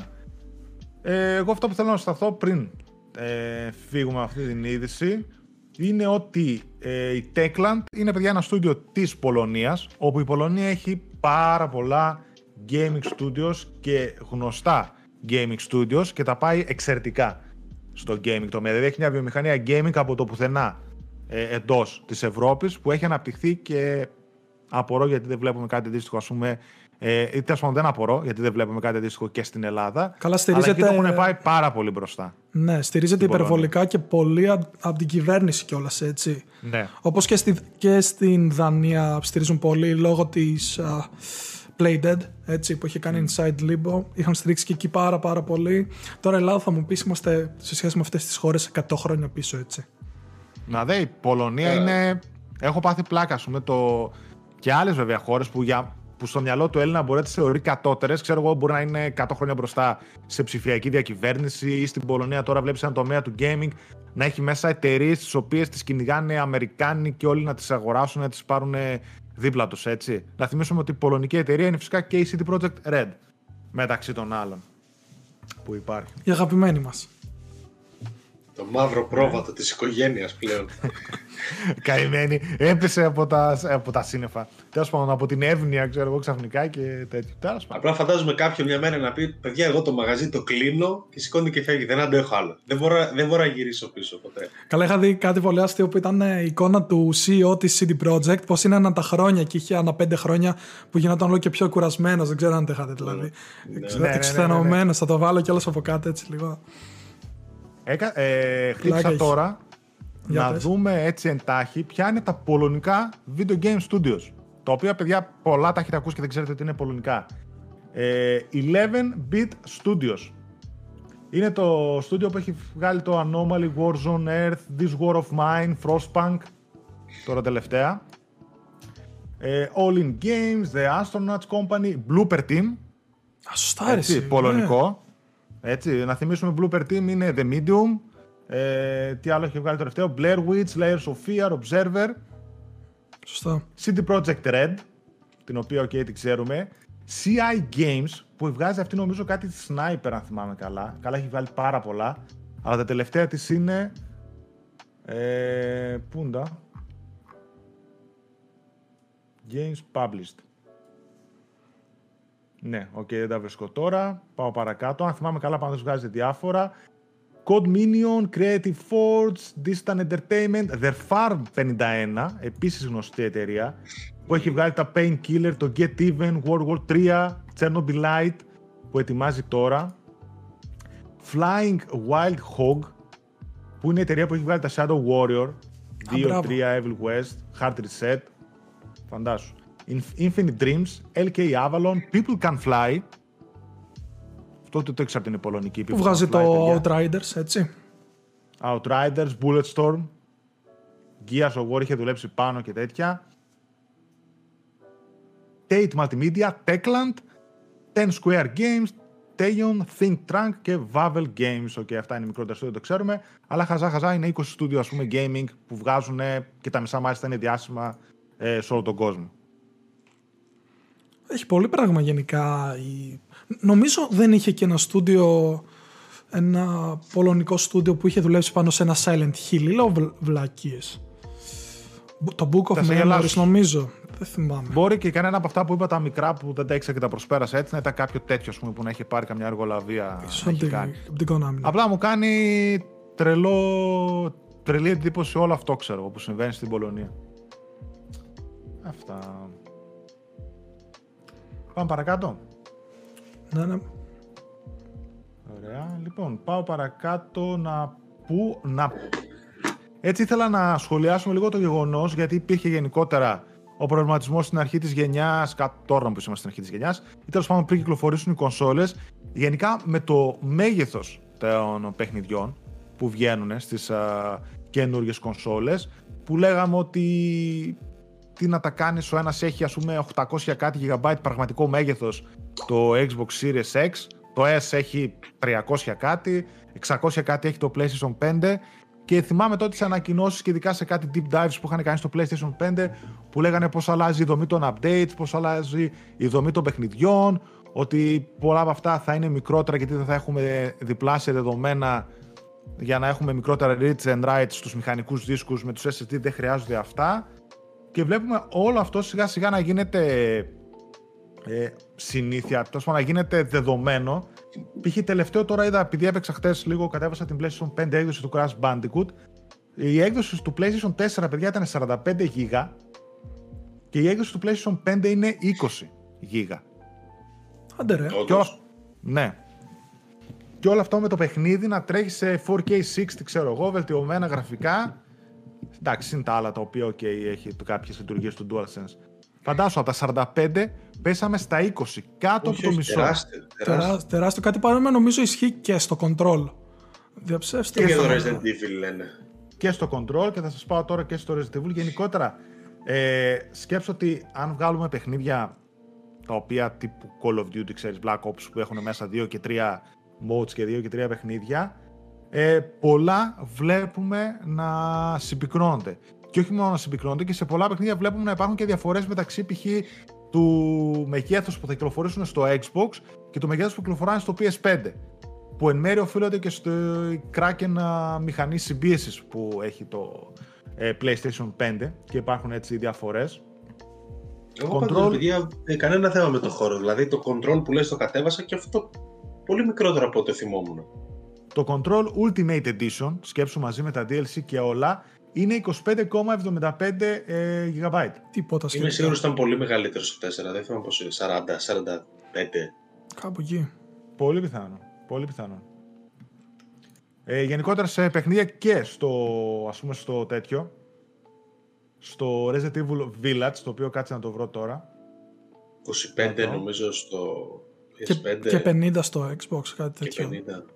Ε, εντάξει, υπάρχει μια κάτι, θα σου πω γιατί. Το λέω ότι δεν είναι ακριβώς έτσι. Στο Microsoft Store γράφει ότι το παιχνίδι σε Xbox Series X θα φτάνει σε μέγεθος στα 35 GB. Α, όχι, λάθο. Ενώ το Resident Evil Reverse, το οποίο θα είναι ένα δωρεάν mod που θα μπει στο παιχνίδι, θα χρειαστεί άλλα 15. Οπότε, αν κάποιος το κατεβάσει ολόκληρο, μιλάμε για μια 50. Έτσι. Στο Resident, Evil, το Resident Evil Village στο PlayStation 5, σύμφωνα με ένα tweet του PlayStation Game Size, χωρίς το Day One patch όμως, Γι' αυτό είδες θα που είναι ξεχαρωτή- στα 27,3 το βασικό παιχνίδι, έτσι. Χώρια το reverse έξω. Δηλαδή, σκέτο το παιχνίδι είναι 35 στο Xbox, 27 στο PlayStation 5. Αλλά χωρίς το Day One patch. Πες με Δεν το ξέρω Day εκεί One patch να είναι ισχύει. 3, 3 γίγκα έτσι, γιατί συνήθως θυμάμαι καλά τις Capcom τα μικρή παιχνίδια δεν διαφορά. είναι, δεν είναι πάρα πολλά τα gigabyte Ναι. των Day One patch, επομένως εντάξει μια ξέρω- διαφορά 5 gigabyte, οκ. Αν είναι καλά, μπορεί και στο Xbox μέσα να μην είναι το Day One patch, έτσι. Ε, στα, στα μεγέθη που λέμε. Αλλά γενικότερα βλέπουμε ότι υπάρχει μια διαφορά. Καταρχάς. Πάλι δεν είναι μεγάλο όμως, έτσι. Ναι, Είναι αυτό που μικρό ήθελα από, από μόνο του. ναι, να πω από την αρχή είναι αυτό ότι τα next gen παιχνίδια βλέπουμε ότι ε, μικραίνουν. Ότι το μέγεθό του είναι αυτό που λέγανε από την αρχή. Είναι ένα από τα πράγματα που είπανε και όντως έγινε. Ότι θα μικρύνουν σε μεγέθη τα παιχνίδια παρόλο που πολλά από αυτά θα έχουν 4K textures και περισσότερες έτσι βελτιώσεις. Γιατί ευνοεί πάρα πολύ ο SSD. Και το βλέπουμε πλέον στην πράξη. Και σε κάποια παιχνίδια τουλάχιστον βλέπουμε και αυτή την cracking συμπίωση που λένε να έχουν μικρότερο μέγεθος στο PlayStation 5 από ότι στο Xbox. Δηλαδή τώρα 25 και 30 GB για ένα Resident Evil, για ένα Control, για ένα Crash 20 GB ας πούμε είναι αστεία ενώ στο PlayStation 4 αυτά θα ήταν 50 ας πούμε άνετα. Τα μεγέθη. Προσπαθώ να θυμηθώ τώρα σύγκριση μεταξύ Valhalla και Odyssey. επειδή το παίζω τώρα, νομίζω ήταν 50, είναι 50 το Valhalla και ήταν 80 το Odyssey. Αλλά να μην το πούμε σίγουρα, δεν ξέρω, θα το κοιτάξω μετά. Αλλά σίγουρα θυμάμαι ότι μου είχε κάνει εντύπωση το, το μέγεθος του Valhalla, Ναι. που είναι Δεν και θυμάμαι τεράστιο. Ούτε εγώ. Ε, το Valhalla έχει. Μπράβο, ρε. Καλά, λες. Το είχαμε σχολιάσει και τότε. Assassin's Creed Valhalla 44,20 GB. Τώρα έχει πάρει και κάποια updates, ok, είναι 50, αλλά ναι. Και 50 να πήγε, ρε παιδί μου. Πάλι, Ναι. α πούμε, για, ne- για παιχνίδι next gen, έτσι. Και μιλάμε. για παιχνίδια Assassin's Creed κιόλας έτσι, που δεν το λες. Έχει πόσο και πόσα πράγματα μέσα έτσι. Από assets, textures, τα πάντα. Τεράστιο κόσμο. Θυμάμαι το Odyssey ήταν σίγουρα μεγαλύτερο. Ναι, μα δεν. Το Godfall π.χ. βλέπω είναι 23 GB. Άντε, πες, OK, είναι λίγο περιορισμένο στο παιχνίδι Ναι, πίσω. αλλά και αυτό είναι next gen καθαρά, έτσι. Αλλά και πάλι, μπράβο, μπράβο, μπράβο. Devil May Cry βλέπω Special Edition, το 5 ήταν 42. Το Borderlands 3 50. Το Demon's Souls 52. Spider-Man Remaster 53. Miles Morales 40. Για το Yakuza ίσως αξίζει να... Δεν ξέρω αν υπάρχει κάποιο συγκριτικό, το Like a Dragon έτσι. Γιατί βγήκε τώρα Κατεβάσω να πρόσφατα. δω. Ε, ίσως Ναι, δεν έχω κάτι μπροστά μου τώρα έτοιμο. υπάρχει Το μείωση. οποίο, το οποίο η Yakuza παίρνει πολύ αγάπη αυτές τις μέρες στο PS5 και Ναι, το ρε. λατρεύω. Το λατρεύω. Ναι, το ρε, ναι, ίντερνετ. ναι, ναι. ναι. Αυτή τη στιγμή. το λατρεύει όντως το Ιντερνετ. Μπράβο. Ε, αυτά πάντως με, το, με τα μεγέθη γενικότερα θα λίγο να το σχολιάσουμε γιατί αξίζει να σημειωθεί. Είναι δηλαδή ε, ένα από τα ωφέλη της νέας γενιάς τα οποία κάποιοι μπορεί να μην Τεράστιο. παρατηρήσουν ε, ή για κάποιους είναι σημαντικό. Δηλαδή το να Τεράστιο έχεις όφελος. Ένα παιχνίδι το οποίο στο 4 θα σου έκανε 50 GB και στο ίδιο παιχνίδι θα χωρέσουν δύο PlayStation 5 παιχνίδια ή και παραπάνω είναι και λίγο ισοβαθμίζει και την έλλειψη μεγαλύτερης χωρητικότητας στο Αυτό, σκληρό δίσκο, αυτό έτσι. ναι. Εγώ, ας πούμε, αυτή τη στιγμή στο PS5 πρέπει να έχω εγκαταστημένα 46 παιχνίδια. Μην- Άσχετο από τα 35 είναι indies. από τα Ε, collection. Στον εσωτερικό ή έχεις και εξωτερικό; Εξωτερικό. Μόνο εσωτερικό. Εντάξει, τα βάζεις Μα δεν- όλα εκεί έτσι. Μα δεν είναι τίποτα, ρε. Αφού τα- τώρα κάτι. Από τα indie collection και φτάνει 800 MB και 1,1 GB. Ναι, ναι, ναι. ναι, καλά. Τίποτα, δεν. Όλο μαζί σαν να είναι ένα παιχνίδι. Ναι, Αλλά ναι, με αυτό. το χώρο είναι πολύ κομπλέ προς το παρόν. Γιατί αυτό σου, βλέπω, σου λέω δεν ξεφεύγει κανένα. Αν δεν παίζεις Call of Duty, δηλαδή, είσαι οκ. Τώρα αν παίζεις Call of Duty, πρόβλημά σου. Προ- φωνάζεις. Πρόβλημά σου αυτό. αυτό. Πρόβλημά πρόβλημά σου. σου. Εγώ έπαιζα όλη Και- τη χρονιά στο 4 πέρυσι και πρόπερσι και. Εντάξει, μου, μη- μου- μου είχε δέσει έτσι, ρε. Δεν μπορούσα να παίξω τίποτα άλλο. Και πάλι ε, ξέρεις τι άλλο είναι καλό στη νέα γενιά, που πάλι είναι μεγάλη βελτίωση. Το ότι μπορείς πολλά από αυτά τα παιχνίδια να απεγκαταστήσεις κομμάτια. Δηλαδή, εγώ το Call of Duty όταν έπαιξα το τερμάτισε κτλ. Το επεγκατέστησα το campaign, γλίτωσα 40 και γίγα. Άφησα μόνο το multi. Κάποια στιγμή απεγκατέστησα και το ε, Warfare και άφησα μόνο ας πούμε, το multiplayer του Black Ops, το οποίο παίζει να ήταν, του Cold War τέλος πάντων, το οποίο παίζει να ήταν εκείνος 40-50 μόνο. Και το κάνει και σε άλλα παιχνίδια, έτσι. Μπορείς να επεκαταστήσει κάποια κομμάτια τους. Ναι, έχει ενδιαφέρον και εγώ αυτό που έχω βρει και έχω κάνει τον τελευταίο καιρό είναι ότι όποιο game τέλος πάντων θέλω να παίξω στο PS5 και είναι του PS4 μόνο έτσι, το περνάω στον εσωτερικό γιατί έχω εξωτερικό, το παίζω εκεί πέρα και μετά απλά για να σώσω χώρο το βάζω πάλι πίσω στον εξωτερικό έτσι. Για να δω τουλάχιστον κάποια διαφορά στα loading times. Ή... Το copy παίρνει ώρα από δίσκο σε δίσκο; Ε, αναλόγως το παιχνίδι αν είναι πολύ μεγάλο, ναι, μπορεί να πάρει π.χ. και 10-15 λεπτά, αλλά όχι τίποτα τρελό. Έτσι. Α, δεν είναι, όχι, εντάξει, εγώ έλεγα για ώρα, ώρα. Όχι, ρε, εσύ, όχι, ρε, εσύ. Άρα μια χαρά είναι. Σίγουρα, εντάξει, εγώ πάντως σίγουρα. θα σκεφτώ την επέκταση στην εσωτερική τώρα το καλοκαίρι. Ε, και αν όχι τώρα, γιατί δεν θα τη χρειαστώ τώρα, γενικά κάποια στιγμή νομίζω θα την κάνω για να είμαι full κομπλέ. Μμ. Νομίζω πως α, του χρόνου ας πούμε, τέτοια εποχή ή καλοκαίρι ξέρω εγώ, που θα έχουν πέσει και οι τιμές, γιατί θα πέσουν οι τιμές θέλοντας και μη, έτσι είναι τα πράγματα ειδικά στα parts που χρησιμοποιεί το PS5 που είναι PC parts. Δηλαδή εγώ σκέψω ήθελα να πάρω τον SSD που έχει ταχύτητες ξέρω εγώ σαν το PS5 για το PC, τον παρακολουθούσα κανένα μήνα και από τα 150 ας πούμε μου πήγε στα 130. Και τώρα μπορεί να έχει πέσει κι άλλο και γενικότερα συμβαίνει αυτό και είναι ένα από τα καλά ε, της μεθόδου που επέλεξε η Sony, δηλαδή να παίρνει PC parts για να βάζει SSD. Από εκεί και πέρα σίγουρα θέλει να βγάλει το καπάκι, να βγάλει τη βιδούλα, να το βάζει, να το βιδώσει. Δεν είναι ξέρω εγώ plug and play σαν την καρτούλα που έχει το Xbox Series X. Αλλά οκ, νομίζω του χρόνου τέτοια εποχή είναι καλά. Δηλαδή πρέπει να πέσει maximum κατοστάρι το 1 tera για να αρχίσει ο κόσμος να, να παίρνει μπροστά και να βάζει τέτοια expansion. Ε, αυτά από τα σημαντικότερα νέα. Πάμε λίγο σε πιο μικρά νεάκια. Ένα ήταν ότι η Bandai Namco έδωσε στο φως δημοσιότητας το τρίτο κατά σειρά DLC του Dragon Ball Z Kakarot. Πού είσαι Μιχάλη, να το πανηγυρίσουμε μαζί. Λείπεις. Μόνος εσείς οι δύο. Οι, Λείπεις. οι Ιάπωνες. οι Τραγκοπολίτες. Καλά, μην το, μην το του λες. Site. Μην το λες. Βασικά ναι, από, από μόλις εμάς, και ναι, εδώ. από εμάς, ναι. Από εμάς, ναι. Ναι, ναι, από εμάς, από εμάς το λέω. Ε, το νέο expansion θα επικεντρώνεται αυτή τη φορά στην ιστορία του Trunks από το μέλλον. Πιο συγκεκριμένα θα ονομάζεται Trunks The Warrior of Hope και θα βασίζεται ακριβώς στα γεγονότα της ταινίας. Δεν υπάρχει ημερομηνία κυκλοφορίας, αλλά θα το δούμε μέσα στο καλοκαίρι. Και γι' αυτό να πούμε λίγο γρήγορα ότι είχε βγει το Dragon Ball Kakarot ε, στο ότι θα είναι τέλος πάντων enhanced στο Xbox Series X και S. Το είχε βγει στο Microsoft Store όπως και υπάρχει, υπήρχε και μια διαρροή από αυτόν που είχε διαρρεύσει όλο το event της Nintendo, το Direct και είχε πει ότι θα έρθει και στο Switch πολύ σύντομα. Επομένως ναι, ίσως δούμε κάποιο upgrade γιατί ή- ήταν, το έχει κάνει ποιο το έχει, η Cyber Connect 2 που δούλευε σε κάποια στιγμή στο Final Fantasy VII Remake και ναι ήταν πολύ καλό παιχνίδι gameplayακά τουλάχιστον αλλά ήταν στα 30 fps επομένως τουλάχιστον μια αύξηση στα 60 και λίγο στην ανάλυση θα βοηθήσουν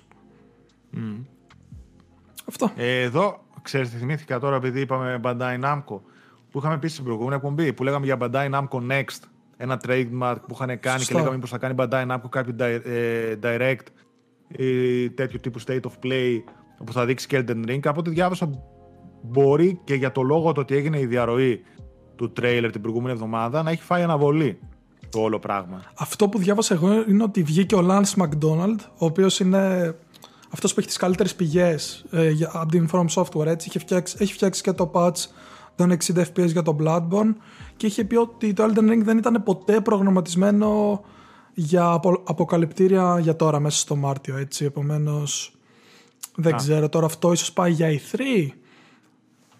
Ποιος Ναι. ξέρει. Α το φέρουν όταν είναι έτοιμο τουλάχιστον. Εντάξει, from ποιότητα. Ε, θα το δούμε το καλοκαίρι πιστεύω, ε, με κάποια μορφή και βλέπουμε. Ναι, ναι. Πιστεύω το καλοκαίρι θα αναθερμανθεί λίγο η βιομηχανία. Ειδικά έτσι από το Μάιο που θα αρχίσουν οι κυκλοφορίες, Ιούνιο μετά. Πιστεύω θα πάρει μπροστά το πράγμα γιατί και η κατάσταση με τον ιό παγκοσμίως θα αρχίσει να βελτιώνεται, να ανοίγουν οι αγορές, εμβολιασμοί θα έχουν προχωρήσει πολύ και τέτοια. Νομίζω ότι ήδη οι Και θα αρχίσει περισσότερες να χώρες θερμαίνεται. είναι σε, σε περίοδο ανάκαμψης σοβαρή. Δηλαδή, Α- Αμερική, Ε, π.χ. εμείς που το- είδα. Εκτός από εμάς που είμαστε σε ελεύθερη πτώση. Ε, Καλά, άσε εμεί, εντάξει. Ε, Οι άλλοι πάνε έτσι, εμεί πάμε έτσι. δεν είναι- Αυτά είναι κλασικά. Ισραήλ είναι, ξέρω εγώ, μπαράκια, πίνουν μπυράκια εκεί στην παραλία. Εμείς εδώ. Ε, Ε, κα- καλά, τι, τι άνθρωποι είναι αυτοί. ε, λοιπόν. Πάμε Χθες διάβαζα παρακάτω. ότι νομίζω, Α, sorry, πες. άσχετο τελείω για, για την Αμερική, διάβαζα ότι θα αφήσει τους συμβολιασμού ε, ανοιχτούς, θα τους ανοίξει για όλους. Δεν ξέρω τι απόθεμα έχουν, τι κάνουν εκεί πέρα. Δηλαδή, Μας κοροϊδεύουν. Δεν ξέρω. Αυτοί εδώ πέρα λέγανε ότι δεν είχαν δόσεις πριν τις εκλογές και τώρα ξαφνικά βρήκαν δόσεις και θα τους κάνουν ελεύθερο. Δεν ξέρω, εγώ έτσι διάβασα στο Bloomberg. Δεν ξέρω. Τέλος πάντων, άντε να τελειώνει αυτή η φάση. Τέλος πάντων. Εντάξει. Είναι Καλά, λίγο... θα πάρουν, θα μας βγάλουν από τα σπίτια και μετά θα μας βγάλουν τα παιχνίδια. Δηλαδή, τι άνθρωποι είναι αυτοί. Είδες, μετά με το ζόρι. Δεν έχουμε τι να κάνουμε. Μετά θα είμαστε έξω έτσι. Εγώ Μετά δεν τι να θα το κάνω, πες. Στην εκπομπή δεν θα με δεις. Από, από το Ε, δεν Μάιο πειράζει. μέχρι το Σεπτέμβριο. Ε, δεν πειράζει, θα έχουμε διάλειμμα τότε το καλοκαίρι. Θα κάνουμε Α, διάλειμμα έτσι αλλιώς. ωραία. από τι εκπομπέ. Σαν πω κάποιος θα κάτσε σε δύο λέξεις θα είναι. ε, ναι, ε, μπράβο. Κα- Μπορούμε κάνει να είμαστε ανταποκριτές με τέτοια ρε. Πώς τις λένε και τις καμερούλες που χρησιμοποιούν. Ευχαρίστως. Κόλλα μου με μία εδώ. GoPro, GoPro και τέτοια. Και θα βάλε πηγαίνει μία έτσι. Εδώ να δεις τη ζωή μου ένα 24ωρο. Θα πηγαίνει μόνιμα έτσι GoPro. Α, α, α, Μέχρι να κάποια στιγμή να πέφτει κάτω. Τάκ. Τέλος. Και να έχετε ένας σκυλί να σε γλύφει τη μούρη. Α, α, Ξύπνα, μπαμπά. Ξύπνα. Τώρα κάνει την ακούω απ' έξω. Την ψυχούλα. Ακόμα. Ε, συνεχίζω με μικρότερες ειδήσεις της εβδομάδος. Διέρευσε το Tomb Raider Definitive Survivor Trilogy. Ακόμα λίγα ονόματα ήθελα να έχει έτσι ε, από πίσω. Η Ο οποία- Super Mega Ultra. ε, Τι πράγμα είναι αυτό. Black Ops, Cold War, ε, Kingdom Hearts ε, 356 Κάπως δηλαδή. 360. Ο Drake. Ε, διέρευσε μέσω του Microsoft Store ε, για κυκλοφορία στις 18 Μαρτίου. Και όπως υποτελώνει το όνομα, το πακέτο θα περιλαμβάνει και τα τρία παιχνίδια από τη σύγχρονη τριλογία, το Tomb Raider Definitive Edition, Rise of the Tomb Raider ε, 20 Year Celebration και Shadow of the Tomb Raider Definitive Edition, φυσικά με όλα τους τα DLC μέσα και όλο το περιεχόμενο. Και νομίζω μέχρι να το δούμε να κυκλοφορεί ότι είναι απλά ε, ένα πακέτο σε μια ελκυ- ελκυστικότερη τιμή φαντάζομαι και δεν πρόκειται να υπάρχει κάποιο είδους βελτίωση, να το πω, έξτρα περιεχόμενο, PlayStation 5, Xbox Series update. Νομίζω ότι απλά είναι τα τρία παιχνίδια σε ένα πακέτο, ξέρω εγώ, ορίστε, πάρτε τα τόσο. Γεια Οκ, σας, ναι. Φοβερή ευκαιρία να μην ασχοληθώ. Τέλεια. Ήταν μια Κοίτα. φοβερή ευκαιρία. Αν ε, κάποιος τυχόν έχασε τα παιχνίδια και τα βγάλουν σε τύπου 30-40 ευρώ όλο το πακέτο μαζί με όλα τα DLC και τέτοια, θα είναι μια πάρα πολύ καλή ευκαιρία κάποιον να ασχοληθεί τώρα. Δηλαδή αξίζει κάποιος να τα παίξει τα παιχνίδια αυτά και τα τρία. Ναι, Άσχετα εντάξει, δεν λέω ότι είναι Το κακά. ένα που μπορεί να είναι αδύναμο πιο από το άλλο, αλλά Ε, ναι, δεν λέω ότι είναι κακά, ρε παιδί μου, απλά εντάξει. Οκ, εμένα οι χρονικέ μου φαίνονται λίγο παροχημένα στα μάτια μου, αλλά οκ. ναι. Αυτό ειδικά Πάντως το, ήτανε- το Shadow, ας Διέλυσε το 3 πούμε, βασικά. Με διέλυσε το 3. Δε- Από τότε νομίζω ότι χάλασε όλη η όρεξή μου που έχω να παίξω τον Raider. Δεν, δεν ξέρω, δεν μ' άρεσε καθόλου. Μια αλήθεια είναι ότι και εμένα το 3 είναι.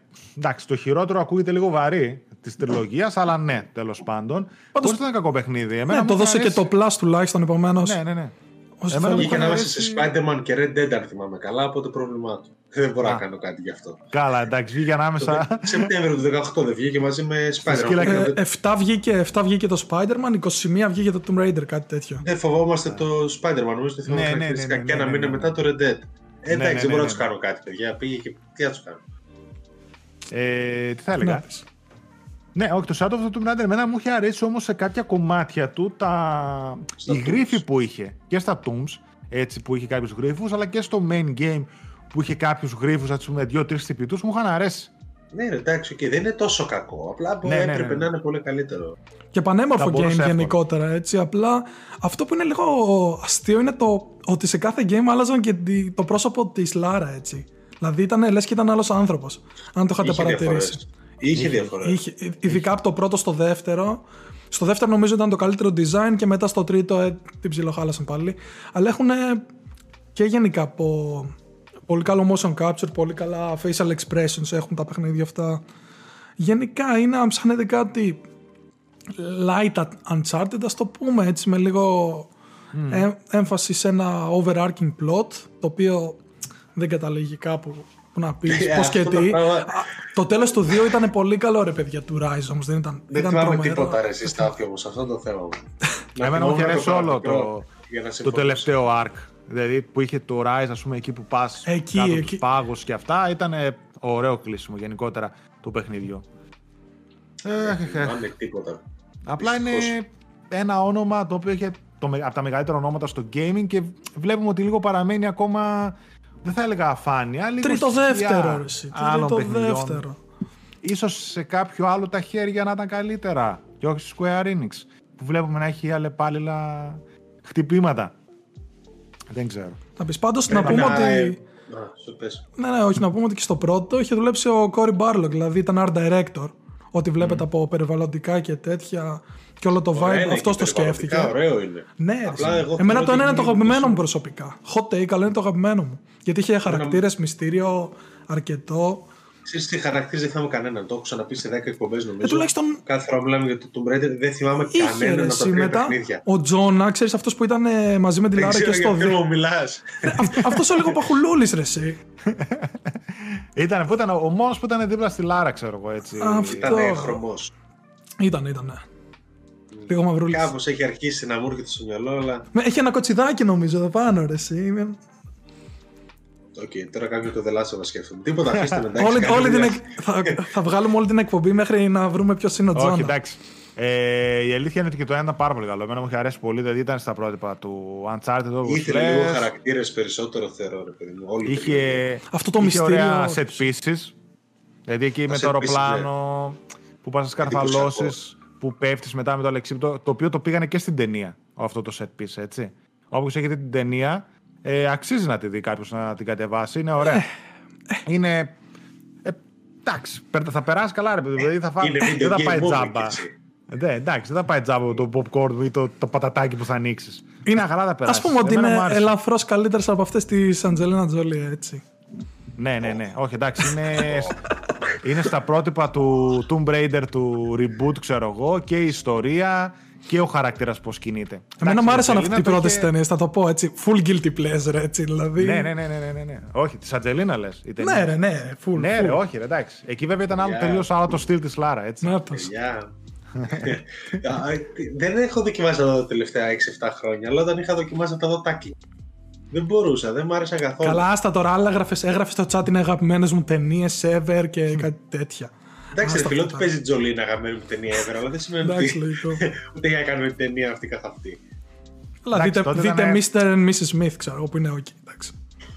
Ήταν άλλα τα. Τότε και Ταινιάρα. τα παιχνίδια και η πρωταγωνίστρια ήταν τελείως διαφορετικός το στυλ. Δηλαδή μετά το reboot το πήγανε αλλού λίγο το πράγμα. Εντάξει, Και κολλάει πιο καλύτερα, πολύ. Και στο καλύτερα σύγχρονο. έτσι. και Καλύτερα στο τη σύγχρονο. κολλάει έτσι. Ναι, ναι. Πολύ femme fatale. femme fatale. Εγώ να σου πω Ναι, ναι. την αλήθεια ήμουν πιο φαν, ξέρεις, εκεί που το πήγε το Anniversary και το Underworld, ειδικά από... βο- Η voice actress μου άρεσε πιο πολύ και το... Πώς να το πω, πιο, ήταν λίγο πιο sassy, Λάρα, είχε γι' αυτό το εντελώς μεταφυσικό... Δεν Σε ξέρω. ελληνική εκπομπή είμαστε. Τι σάση, ποιος θα το πει, τι εννοείς; Sassy. Μάθα αγγλικά. Μετέφρασέ το. Έλα μου, πώς λέγεται ρε φίλε το sassy. Ήταν, είχε λίγο πιο... Ήταν τσακ, τσακπίνα, ξέρω εγώ, ήταν λίγο... Ταχνογαργαλιάρα. Είναι ότι- Άστα, άστα. πες το, Ειδικά, άσε, άσε. ειδικά θυμάμαι στο Underworld στην αρχή που έμπαινες εκεί στο, στον ωκεανό με τους καρχαρίες και μετά που πολεμούσες ένα.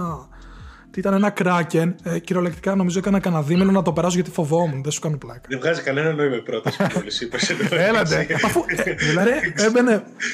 Ε, Τέλος πάντων, πηδούσε η Λάρα να βρει κάτι σε έναν ωκεανό και μετά πήγαινε κάτω από κάτι σπηλιές, κάτι τέτοια και έβρισκε τέλος Είχε πάντων kraken. ένα Οκ. ναό. Και αυτός ο ναός μέσα είχε ένα kraken, ρε φίλε. Πώς να σου το πω. Κουλ, κουλ, κουλ. Οκ, οκ, οκ. Έχουμε παίξει άλλα κι άλλα. Έχουμε Έτσι παίξει άλλα ήταν, κι ρε. άλλα. Εντάξει, το Tomb Raider, ειδικά τα τότε ήταν ακόμα πιο. Εντάξει, εγώ έχω παίξει εξόρματα, μόνο την εντάξει. τριλογία τώρα που είναι πιο προσγειωμένα, ρε παιδί μου, πιο αληθοφανή και. Και Εντάξει. πάλι έχουν το μεταφυσικό που είχαν και τα πρώτα Uncharted. Ε, έτσι. το έχουν, αλλά Kraken δεν θυμάμαι, ρε παιδί μου, να αντιμετωπίσω.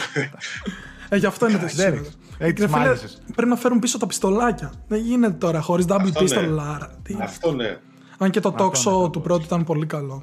Το γούσταρα. Η αλήθεια είναι το τόξο, ας πούμε, είναι μέσα στα όπλα, ξέρω εγώ, που γίνανε και συνήθεια λίγο μετά στα μετέπειτα παιχνίδια. Το είδαμε σε πολλούς να βάζουν χαρακτήρες όπλο τόξο. Τα Λοιπόν, λοιπόν, λοιπόν. παιδιά είναι από τα αγαπημένα μου Αυτό. όπλα σε παιχνίδια. Λοιπόν, λίγο γρήγορα, λίγο γρήγορα. Όπως είχαμε πει και στην προηγούμενη εκπομπή για τα άλογα, θέλω να μου πείτε γρήγορα, σκεφτείτε τα, Καλύτερο καλύτερα, τόξο. τα καλύτερα τόξα. Τα καλύτερα τόξα. Θα ξεκινήσω εγώ The από Last ένα. of Us. Με- Εντάξει, με πρόλαβες το 2, το καλύτερο τόξο Ε, ναι, ever. Το δύο. Το Horizon, το τόξο; Καλά, αυτό πολύ εργαλείο κορυφαίο. Ωραίο. Το Breath Ήταν of πολύ the ωραίο, Wild ναι. έχει ψηλό καλό τόξο, αν και λίγο basic. Εντάξει, καλό. Ο Decent. ρεαλισμός στο τόξο του The Last of Us είναι. Ο ήχος, το ηχητικό είναι το Ο πιο ήχος. ωραίο, ξέρεις αυτό το. Τρινγκ. Πώ Ναι. κάνει τέλο πάντων. Προσπαθώ να Εντάξει, σκεφτώ είναι τώρα σε- άλλα παιχνίδια με Πολλά τόξο. παιχνίδια έτσι. είναι, είναι καλή χρήση. του Τόξο. Το θέμα είναι σε ποιο παιχνίδι έτσι να είναι ε, χρήση σαν κυρίως όπλο το τόξο. Να μην το έχει παιδί μου στα side που έχουν ξέρω εγώ σφεντώνες, τόξα, δεν ξέρω εγώ τι μαχαιράκια. Ε, προσπαθώ να σκεφτώ έτσι κάποιο άλλο. Θυμάμαι μου είχε κάνει πολύ εντύπωση στο πρώτο Tomb Raider εκεί που παίρνεις το τόξο και είσαι. Ε, κα, κατευθείαν εμφανίζονται λύκοι γύρω-γύρω και ξέρεις πρέπει να σκοτώνεις έναν έναν τους λύκου. Αυτό που Ναι. έχει κάνει εντύπωση τότε. Shadow of the Colossus που επίσης είχε τόξο μαζί με το άλογο. Αυτό παράξενο τόξο. Ιδι... Ήταν ιδιόμορφο- παράξενο όμως, Ιδιόμορφο, ναι. δηλαδή. Τι να πεις, εντάξει. Ήταν Όντως και λίγο αυτό, κάπου. και αυτό ήταν. Σχεδόν δεν έβλεπες τα βέλης σε αυτό. Εντάξει, αυτό ήταν το section μας για σήμερα έτσι το. Τον Ωραίο, όπλο. ιδιαίτερο. Επόμενη φορά τα shotgun, έτσι. Επόμενη φορά τα shotgun, νομίζω. Γκουγκλάρω αυτή τη εντάξει. στιγμή γιατί έχω, σκα- ε, έχω σκάσει από το κινητό. τι, βρέστο, βρέστο, τι, δεν είναι. Ναι, για τα bow- bow- bows. Τα bows. Ε, μ, Για πολλά διαβάζω, αλλά παλιά. Kingdom Come Ναι. λέει. Horizon Zero Dawn. Kingdom Come, τι, ποιος το ξέρει τώρα αυτό το παιχνίδι, σιγά. Μόνο ο Άλεξ το θες. Θα ωραία, ωραία. Thief λέει, Thief 2. Α, τα Thief είχαν τόξο έτσι πολύ μηχάνημα και βασικό μηχανισμό, όντως. Thief στο PS3 θυμάμαι το έβαλα για 5 λεπτά και το κλείσα κατευθείαν και δεν το ξανά παίξα ποτέ. Δεν κάνω πλάκα. Ακόμα το έχω να Ναι, ήταν κάθεται. λίγο. Δεν με είχε αρέσει ζώρικο το καθόλου. τέτοιο. Περίμενα κάτι στυλ. Δεν ξέρω αν είχαν βγει ακόμα τα Dishonored, αλλά κάτι τέτοιο πάνω κάτω Όχι, περίμενα. όχι. Τα πρώτα Thief ήταν έτσι πιο ανοιχτά και Ε, ναι. έπαιρνε αποφάσεις, κινώσουν πιο ελεύθερα και τέτοια. Το Νομίζω άλλο ήταν και launch τίτλος του PS4, το Thief. Ξέρεις, ήταν port απλά όμως έτσι. Ήταν. Ξέρω, σου έδινε Παίζει- 60 FPS. Το Ίσως. launch τίτλος δεν θυμάμαι, σίγουρα θυμάμαι που ήταν cross-gen, το Thief. Τώρα αυτά που γελάσου. βρήκα παιδιά δεν είναι Tomb Raider λέει, ε, Mountain Blade λέει, Dark Messiah, Middle Earth Shadow of Mordor, The Last of Us Far Cry, Thief, Skyrim, Dragon's Θυμάμαι- Dogma, Legend of Zelda, Overwatch, Shadow of the Colossus. Μ, Ναι. Δεν είναι Ε, θυμάμαι και λίγες στο επιλογές. τέτοιο. Τώρα πρόσφατα στο Demon Souls που καθόμουν νομίζω έκανε 25 λεπτό. Περίμενα τον δράκο να περάσει και πετούσα με το τόξο ένα βέλος τη φορά, ένα βέλος τη φορά. Κοιτάξτε μετά τον έφαγα στα 25 λεπτά το δράκο. Επομένως. Ε, επικό, επικό gameplay. Επικό gameplay. Μια χαρά. Ωραία. I cheated myself. Πες, I through cheated game. myself. Ε, δεν με έφτανε ο δράκος. Got a cheese it. Ε, λοιπόν, να προχωρήσω. Ναι, ναι. Στην α, τελευταία έτσι γρήγορη είδηση της εβδομάδος καταφθάνει πολύ γρήγορα το δεύτερο DLC του Immortals Phoenix α, Rising, ένα παιχνιδάκι το οποίο της βγήκε καλά της Ubisoft ε, για επιτυχία και γενικότερα περνάει καλά ο κόσμος μαζί του. Το δεύτερο από τα τρία προγραμματισμένα DLC για το Immortal Phoenix Rising θα κυκλοφορήσει ε, τόσο για το PlayStation 5 όσο και για το PlayStation 4 στις 25 Μαρτίου του 2021, ανακοίνωσε η Ubisoft. Το νέο expansion θα φέρει τον τίτλο Myths of the Eastern Realm και θα προσθέτει μπόλικο περιεχόμενο όπως και μια νέα ανοιχτή περιοχή για εξερεύνηση, νέα ιστορία καθώς και νέο playable χαρακτήρα με το όνομα Ku. Όλα τα παραπάνω θα έχουν θέμα την κινέζικη μυθολογία και το κόστος του DLC θα ανέρχεται στα 15 ευρώ. Προφανώς υπάρχει και ένα season pass, φαντάζομαι που τα έχει μέσα όλα. Δεν ξέρω, εσείς Αν παίξατε δεν κάνω καθόλου Immortals; Εγώ Το δεν, δοκιμάσατε; εγώ, εγώ δεν το έχω δοκιμάσει, όχι.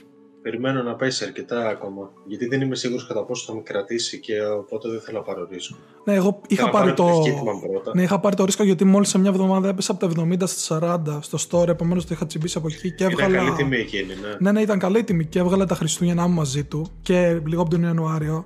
Εγώ, παιδιά, το ευχαριστήθηκα πολύ περισσότερο από όσο περίμενα. Δηλαδή, εντάξει, φέρνει λίγο σε Breath of the Wild, αλλά οι μηχανισμοί του είναι πολύ τίμοι, η εξερεύνησή του είναι πολύ διαφορετική από όλα open world παιχνίδια της Ubisoft. Δηλαδή, και δεν είναι και ότι είναι 100 ώρες παιχνίδι, δηλαδή θα σας πάρει 30-35 ώρες. Οι χαρακτήρες ίσως να, σ- να ενοχλήσει κάποιος, ξέρεις, αυτό το, το πόσο γελίο είναι το χιούμορ σε στυλ που 80% δεν είναι καν αστείο από το χιούμορ που υπάρχει μέσα στο παιχνίδι. fest. Ε, ναι, ναι, Δηλαδή, εγώ- hard jokes έχει.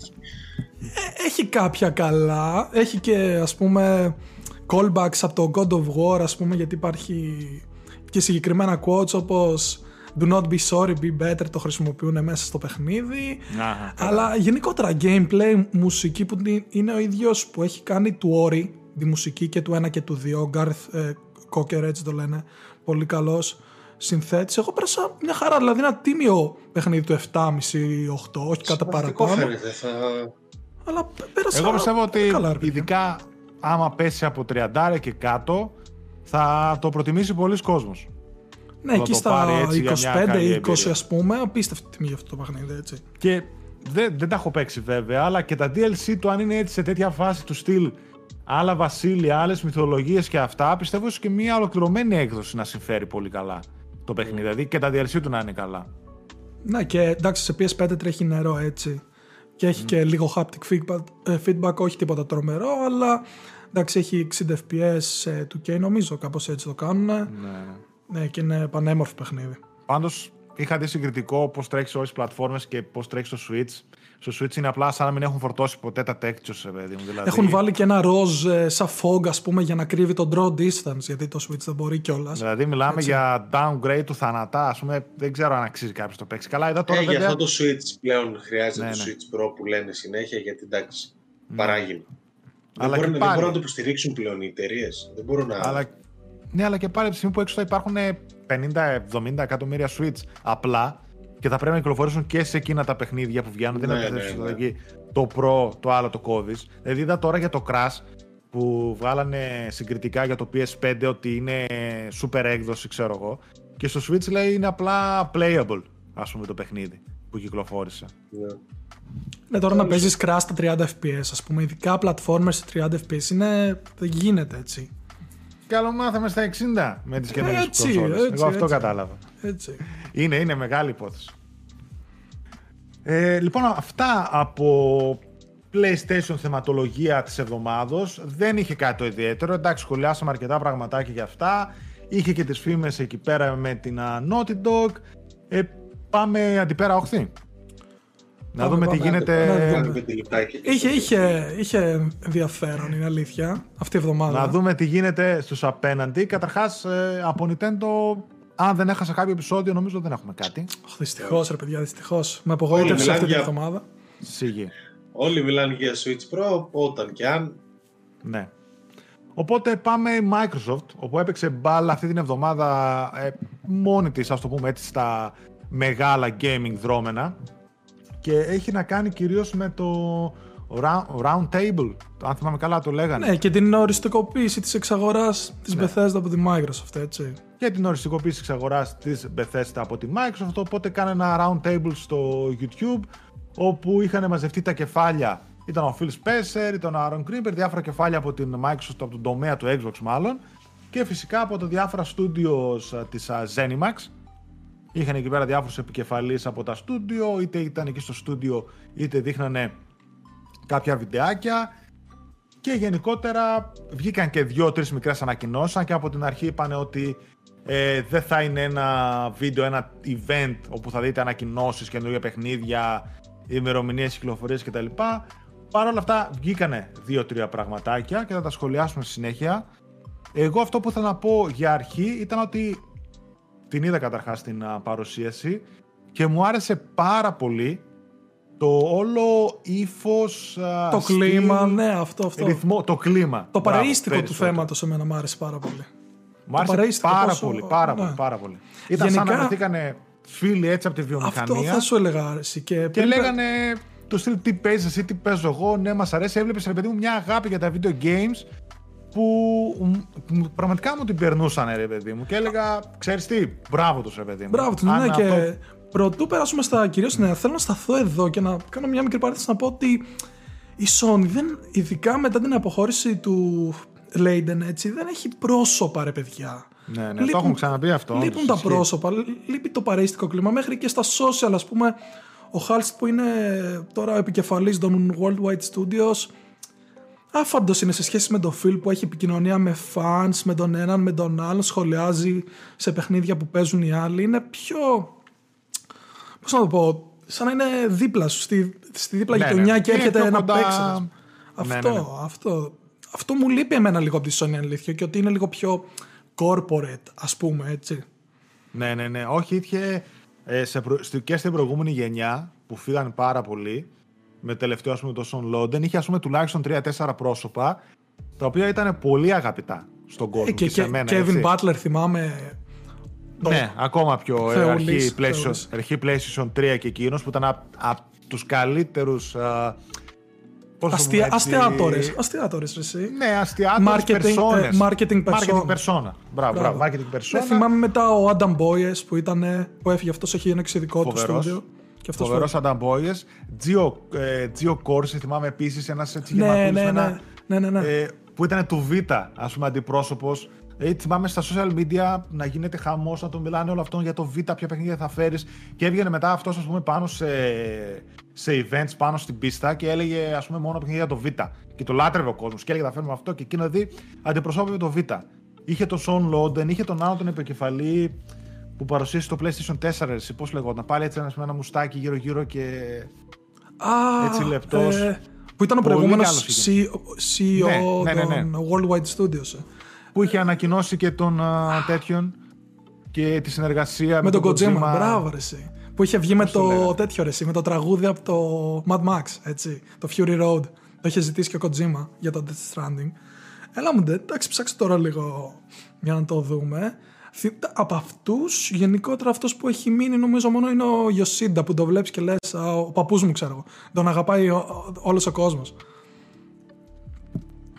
Που είχε βγει και είπε ότι θυμάμαι στο Future of Gaming show ότι είναι ένα από τα αγαπημένα μου παιχνίδια ever και ανακοίνωσε το Demon's Souls που στην αρχή δεν το είχε πιστέψει καν και το έκραζε. Εντάξει, πλάκα. Υπάρχουν ονόματα, αλλά οι περισσότεροι όπως λες έχουν αποχωρήσει. Είσαι σε mute, GC. Sorry, γιατί έψαχνα για να μην ακούτε το Οκ, χτύπημα οκ. στα φίλτρα. Ναι, ναι. Andrew House. Andrew House, μπράβο, ρε εσύ.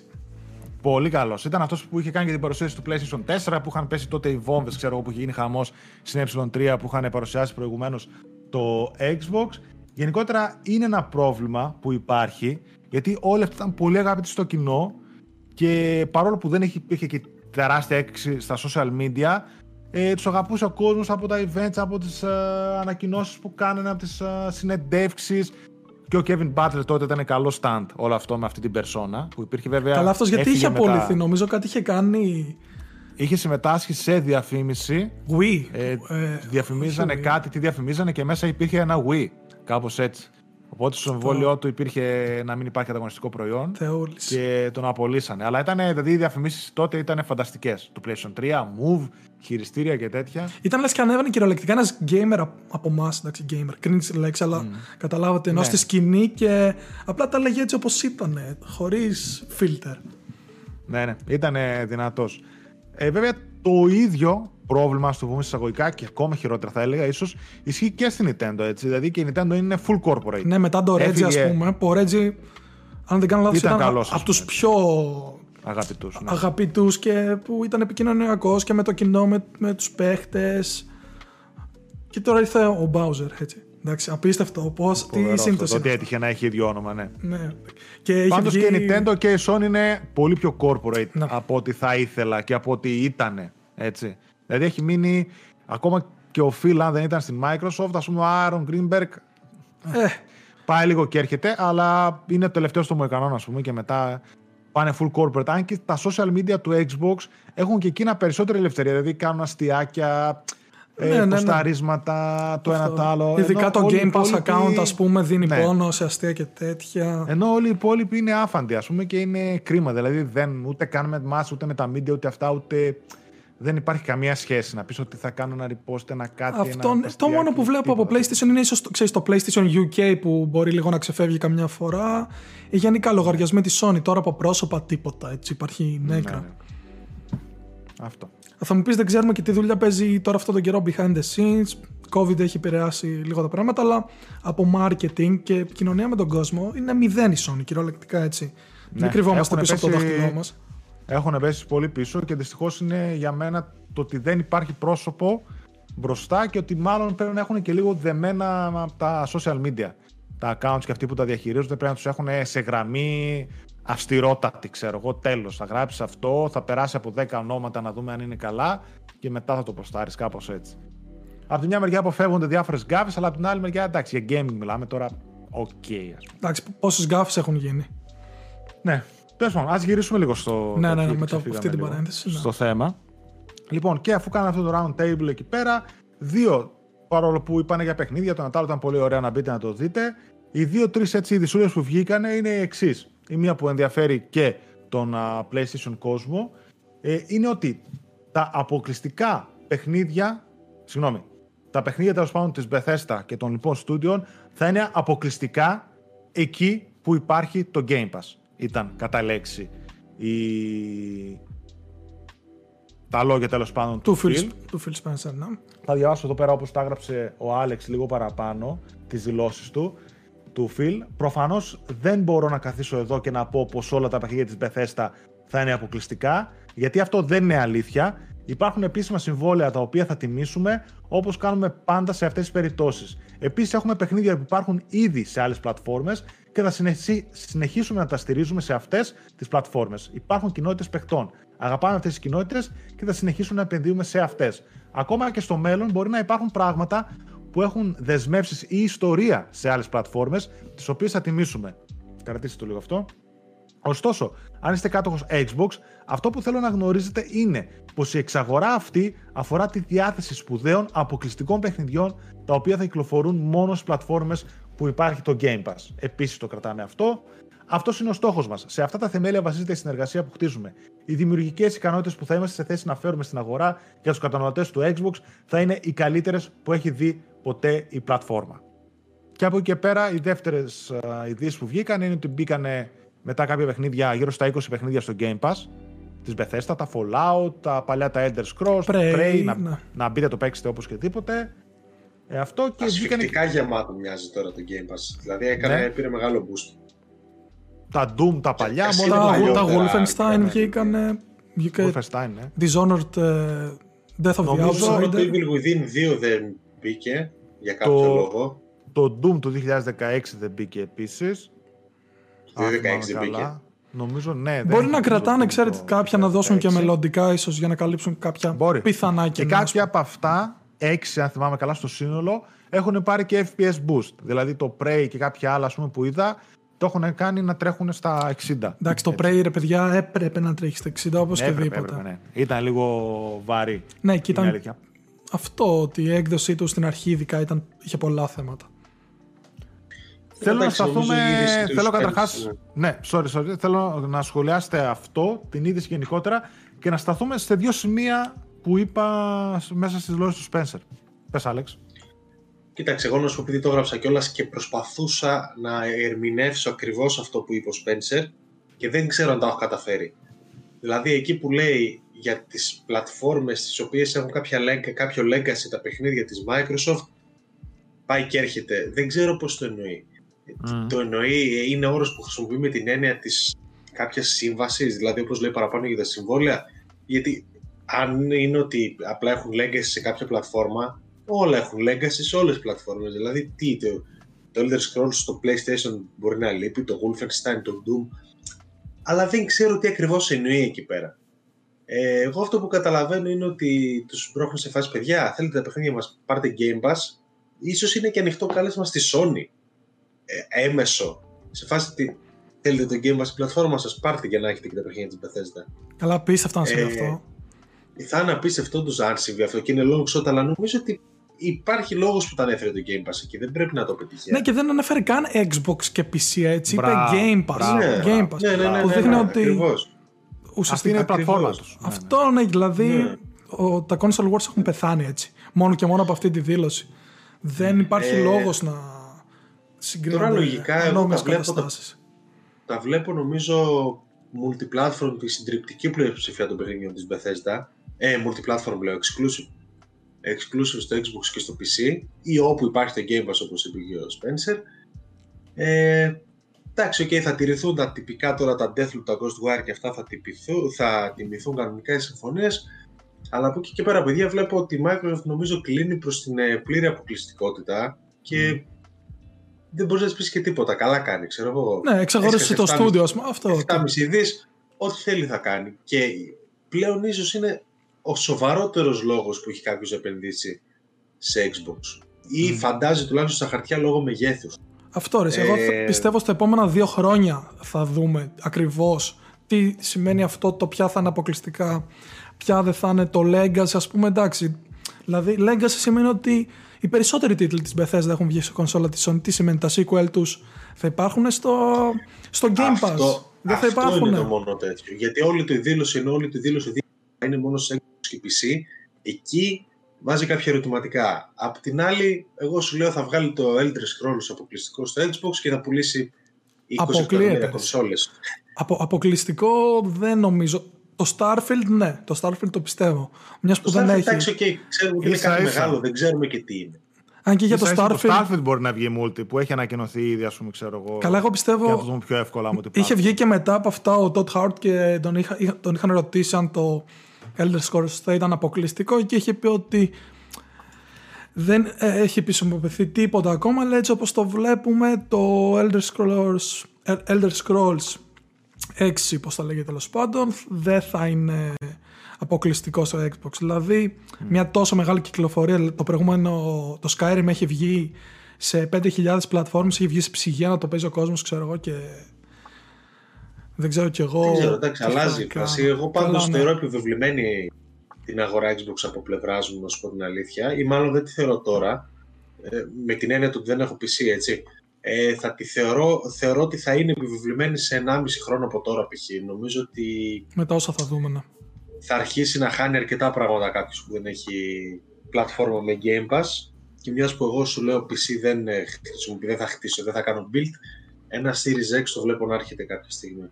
Έχει κάνει φανταστικές κινήσεις στην αρχής της γενιάς, κακά τα ψέματα. Τι κακά τα ψέματα. Καλά κάνει ρε παιδί μου, το υποστηρίζω κιόλας, γιατί όχι. Ε, και οκ, έχει χτίσει μια πολύ ωραία βιβλιοθήκη. Οκ, μπορεί ακόμα π.χ. στην Bethesda που είχα στο Game Pass να είναι παλιά παιχνίδια κατά κύριο λόγο και να τα έχει παίξει ο πολύς ο κόσμος, θεωρώ. Μμ. Αλλά δεν έχει να λέει κάτι. Γιατί όλα αυτά τα στούντιο θα φέρουν 8 καινούργια παιχνίδια στο Game Pass ένα χρόνο από τώρα, ξέρω. Και εκτός αυτού, ρε Άλεξ, είναι κάθε μέρα που εκατομμύρια κόσμος παίρνει μια νέα κονσόλα και ξεκινάει gaming για πρώτη φορά. Επομένως, αν κάποιος πάρει ένα Xbox ή βάλει Game Pass στο PC, οτιδήποτε, και δει τα εκατοντάδες, δεν ξέρω κι εγώ πόσα έχει το Game Pass με 20 plus τίτλους της Bethesda, τα μισά από τα οποία είναι αριστουργήματα, θα έχει να παίξει άστα να πάνε. Τι τώρα, θα- θα δίνει, ας πούμε, στο PlayStation ε, 20 ευρώ για να πάρει 25-30 να πάρει το Doom Eternal ή θα δώσει 70 για το νέο Elder Scrolls. Όχι, θα... Σου έχει μέσα τα trailer scrolls τα οποία μπορούν να σου βγάλουν χίλιες ώρες. Αν μπορείς αυτό- να αντέξεις τα γραφικά και αυτά. Morrowind, Oblivion και Skyrim είναι χίλιες ώρες. Παίρνεις κονσόλα και έχεις χίλιες ώρες από τρία παιχνίδια. Αυτό και δίνεις ένα, Είναι- ένα ευρώ π.χ. Εντάξει, έτσι, πρώτο είναι μήνα. τεράστια υπόθεση, παιδιά. Είναι τεράστια υπόθεση αυτό που έγινε με την Bethesda και θα φανεί όπως είπαμε στο μέλλον. Σου λέω τώρα δεν με καίει να τα πάρω γιατί τα έχω παίξει. Αλλά στο μέλλον θα γίνει.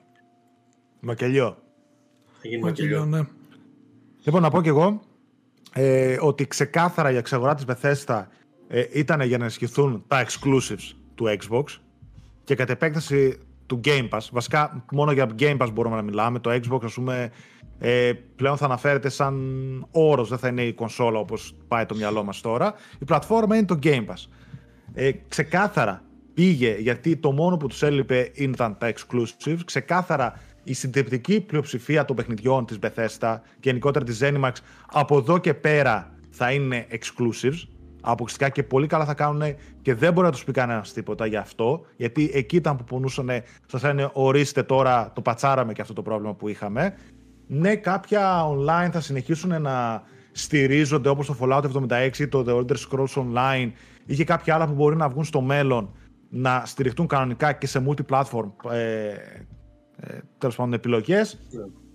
Αυτό με το Legacy που λέω ότι κάποια μπορεί να έχουν ιστορία σε άλλες πλατφόρμες ε, μπορεί να είναι να σας στηρίσκω στο στυλ ιστορία. Δηλαδή το επόμενο Doom, το επόμενο Elder Scrolls ε, έχει ιστορία σε όλες τις πλατφόρμες αν το πάμε έτσι. Εκεί πέρα ίσως να δούμε κάτι Για τέτοιο. να το πηγαίνει με το μέγεθος ιστορίας, ας πούμε, το Doom έχει μεγάλη ιστορία, το Prey έχει μικρή ιστορία. Πολύ Άρα πιθανό. το Doom θα μπει, το Prey 2 Πολύ δεν θα πιθανό. μπει. Το ας πούμε. Prey, ας πούμε, δεν θα περάξει κανένα. Ενώ το Doom, ας πούμε, μπορούν να το παίξουν με άλλο ύφος. Γιατί είχαν βγει πριν από αυτές τις δηλώσεις κάποιες άλλες που λέγανε ότι πέρα από την αποκλειστικότητα, ότι αν δεν υπάρχει αποκλειστικότητα θα κοιτάμε τα παιχνίδια να βγαίνουν πρώτα, καλύτερα ας πούμε, και να τρέχουν καλύτερα τουλάχιστον στις έξυπνες πλατφόρμες. Και μπορεί όλα να έχουν και τεράστια χρονική αποκλειστικότητα. Έτσι. Δηλαδή, ένας Ναι. χρόνος για το καινούργιο Αυτό, Elder αυτό, αυτό. Scrolls π.χ. είναι τεράστια υπόθεση. Είναι τεράστιο. Τεράστιο, Οπότε, ναι. ε, σε συνδυασμό αυτών των δύο δηλώσεων, μπορεί να σου πει ότι ξέρεις τι. Άντε, το επόμενο Elder Scrolls ή το Doom, ας πούμε, που έχουν ε, ιστορία σε πόσες πλατφόρμες, ξέρω εγώ, θα το βγάλω, αλλά σε μένα θα το παίξεις day one και τζάμπα στο Game Pass ε, και θα τρέχει ξέρω εγώ και καλύτερα. Και μετά από 6 μήνες, ένα χρόνο, μπορείς να μαθαίνει πάρει το 60-70 ευρώ στο PlayStation 5 και ε, παίξει το εκεί και μπορεί ας πούμε να τρέχει και να μην τρέχει και τόσο καλά, να μην είναι και τόσο πολύ optimized σε αυτές τις πλατφόρμες. Οπότε είναι win-win situation. Κατάλαβες, όπως και να το πούνε. Αλλά στην τυπική ψηφοφορία τουλάχιστον το νέο IP, στα νέα παιχνίδια, όλα αυτά, όλα θα βγαίνουν στο Xbox και πολύ καλά θα κάνουν γιατί για εκεί προοριζόταν όλο αυτό. Σου λέει, αν θες να τα παίξεις, κόψε το λαιμό σου, πάρε Xbox ή βάλε Game Pass σε όπου υπάρχει αυτό. Και στέκομαι και εκεί, γιατί μπορεί να βγει παντού. Ε, δεν πιστεύω ότι σύντομα ή ίσως κάποια στιγμή, ίσω σε μια επόμενη γενιά, να το δούμε π.χ. Game Pass στο Switch ή Game Pass στο PlayStation 5. Ε, γιατί όσο καλό και αν ακούγεται, δεν συμφέρει καθόλου τους απέναντι. Γιατί ε, είτε θα έχεις τον αντίπαλό σου όπως τον έχεις τώρα απέναντι καιρό και μετά το βάζεις και μέσα στο σπίτι σου. Δηλαδή δεν σε συμφέρει. Η Microsoft μετά νικάει ε, με ό,τι και αν κάνει. Δηλαδή θα φέρεις, θα πεις στο Game Pass για να παίζουν τα παιχνίδια του Bethesda ε, η δική σου. Πάλι δίνεις ψωμί στον αντίπαλο. Οπότε νομίζω ότι είναι ένα πράγμα το οποίο θα σε φάει μετά εκ των έσω. Και δεν ξέρω αν θα δούμε ποτέ Game Pass στις άλλες πλατφόρμες. Οπότε αυτά για το Xbox. Νομίζω ότι στο μέλλον, ειδικά στα επόμενα δύο με τρία χρόνια που θα υπάρχει παραγωγή τίτλων full και από τα στούντιο του Xbox, της Microsoft μάλλον και από τα στούντιο της Bethesda, θα γίνει ένα καλό μπαμ στο, στο Xbox. Και επίσης κάτι που ήθελα να προσθέσω για τις αποκλειστικότητες, ότι βλέπουμε και άλλες πλατφόρμες, π.χ. το Disney+, τον Netflix, ότι στηρίζονται ξεκάθαρα στο αποκλειστικό περιεχόμενο και μετέπειτα βέβαια στην τεράστια ποικιλία για να φέρουν κόσμο. Οπότε αναγκαστικά και σε τέτοια υπηρεσία πρέπει να τη στηρίξει με το αποκλειστικό περιεχόμενο. Βέβαια, να θυμίσω ότι είχε κάνει κάτι δηλώσεις ο Phil Spencer που έλεγε ότι τα αποκλειστικά δεν τα πιστεύω, είναι κινήσεις αντικαταναλωτικές και υπήρχε τότε άλλη, ε, φημο, άλλη τέλος πάντων συζήτηση γύρω από αυτά. Εντάξει, παίχτηκε μια κουλουτούπα τώρα, αλλά την καταλαβαίνω απόλυτα και εγώ το ίδιο θα έκανα, έτσι. Αυτό ναι. Και πρωτού πάμε παρακάτω λίγο γρήγορα να αναφέρουμε το πόσο σημαντική είναι η, η μηχανή γραφικών της id. Έτσι. Α, αυτό θα έλεγα. Πες, η, η id engine η οποία μπορεί, δηλαδή εγώ τη φαντάζομαι να χρησιμοποιείται σε κάποιο μελλοντικό Halo και να συνεργάζεται ίσως η id Software μαζί με την 343 ε, για να δούμε παπάδες έτσι στα γραφικά. Αν και από τα πρόσφατα screenshot ήδη φαίνεται πολύ βελτιωμένο, όπως είπαμε ναι. και την προηγούμενη εκπομπή. Εντάξει, Αυτό. Μπορεί να είναι για το επόμενο χέλιο που λέει λόγος. Αυτό. Είπε, είπε, είπε ο φίλος ότι είναι καλή μηχανή και θα την αξιοποιήσουν. Και επίσης κάτι άλλο, δεν ξέρω αν υπόθηκε ή τέλος πάντων, είναι και η cloud uh, τεχνολογία που διαθέτει η Bethesda, έτσι, η οποία και εκείνη θα σωματωθεί ή τέλος πάντων θα χρησιμοποιηθεί όπως χρησιμοποιηθεί ε, από τη Microsoft, η οποία εντάξει, δεν την έχει ανάγκη, αλλά κάτι φαντάζομαι θα κερδίσει και από αυτό. Οπότε ναι, βλέπουμε τεράστιες ζυμώσεις στην uh, gaming βιομηχανία. Ήταν από τις τεράστιες εξελίξεις που ζήσαμε σε αυτή τη γενιά που παρόμοιες δεν είχαμε δει, τουλάχιστον σε τέτοια μεγέθη οικονομικά, έτσι. Και μένει να δούμε φυσικά το αποτέλεσμα με τα μπούνια η Microsoft βέβαια μέσα, όλο αυτό. Και μένει ένα ερωτηματικό, μικρό ή τεράστιο όπως θέλετε πείτε το, το αν πρέπει να απαντήσει ή το πώς θα απαντήσει μία ε, Nintendo. Καλά, οκ, okay, Nintendo λίγο διαφορετικό το στυλ. Η, το PlayStation θα έλεγα σε όλο αυτό. Θα απαντήσει με εξαγορές και αυτό, με νέα studios, με κάποιες άλλες κινήσεις σε πλατφόρμες, μήπως, σε υπηρεσίες. Μήπως δεν θα απαντήσει Πρέπει καθόλου. να απαντήσει. Μήπως θα πάμε όλοι Xbox. Κάτι, εγώ Κοίτα, δεν ξέρω, παιδιά, το βλέπω να μην απαντάει. Δεν βλέπω να. Ε, κοίτα, εγώ αν δεν απαντήσει καθόλου με κάποιο τρόπο, το θεωρώ ανεπίτρεπτο. Δεν γίνεται, θα, θα, την, θα την φάει, θα την φάνε οι εξελίξεις δηλαδή. Δεν. Αν όχι σε αυτή τη γενιά, στην επόμενη. Ενώ τώρα που έχει ήδη το hype, έχει ήδη ε, τη δύναμη, βλέπουμε είναι fastest selling console στην Αμερική το PlayStation 5 και αυτά, μπορεί να βγει και να κάνει κάποιες διορθωτικές κινήσεις για να φέρει σαν βάρκα σαν πανιά κάποια πράγματα αν ήμουν εγώ κολοσσός σαν τη Sony, σίγουρα θα είχα στα σκαριά κάποια απάντηση. Και όχι τώρα, θα τη δούλευα εδώ και χρόνια. Ακόμα και το PS Now, κάποια ενοποίηση με το PS Plus, κάποια εξέλιξη, κάτι πρέπει να γίνει και να το θυμηθείτε. Αν δεν είναι χαζή, θα την κάνουν. Τουλάχιστον έχει αποδείξει ότι προσαρμόζεται στα δρόμενα ε, το PlayStation, η Sony και αν ακόμα κάνει και κάποια λάθη, βλέπουμε ότι κάνει μετά κάποιες διευθυντικέ κινήσεις, κάνει κάτι άλλο και το καλύβει. Θα φανεί. Έχει ένα τεράστιο ενδιαφέρον, τουλάχιστον εμένα που μου αρέσουν και λίγο αυτά τα business κομμάτια, έχει ένα τεράστιο ενδιαφέρον να δούμε την εξέλιξη και την απάντηση. Σίγουρα και αυτό, όπως είπες και εσύ, δίνει μια όθηση στη, στη Sony τουλάχιστον να ετοιμάσει κάτι έτσι. Γιατί κακά ναι. τα ψέματα, εκτός από τα παιχνίδια εντάξει, που ειδικά πέρυσι με τις δύο παρουσιάσεις έδειξε πολύ ωραία πράγματα. Στο business κομμάτι έχει να μας δώσει από την αγορά της η Sony κάτι αξιόλογο, ας πούμε έτσι. Ίσως ναι. όλα αυτά την έσπρωξαν και στη βελτίωση του Plus πάρα πολύ. Δεν ξέρω αν έχει να. Μήπως σίγουρα. κάπως. Σίγουρα. σίγουρα. Το, PS Plus, το PS Plus Collection καθαρά είναι. Αν δεν υπήρχε το και, Game Pass. Δεν το Collection και τα μηνιαία έτσι. Mm. Καλά, ναι, το Collection δεν υπήρχε, δεν υπήρχε το Game Pass. Ναι. Ωραία. Σίγουρα. Και επίσης και σίγουρα την έσπρωξε και αυτό που κάνει. που βγάζει πολλά καινούργια παιχνίδια day one, ξέρω στην υπηρεσία της. Mm. Όπως είδαμε το Distraction, όπως είδαμε το Bugsnack, όπως θα δούμε με το Oddworld τον Απρίλιο. Βλέπουμε και τώρα, τώρα είδα μια φήμη που έπαιζε, ότι ακούγεται ας πούμε ότι το Outriders θα κάνει launch στο Game Pass.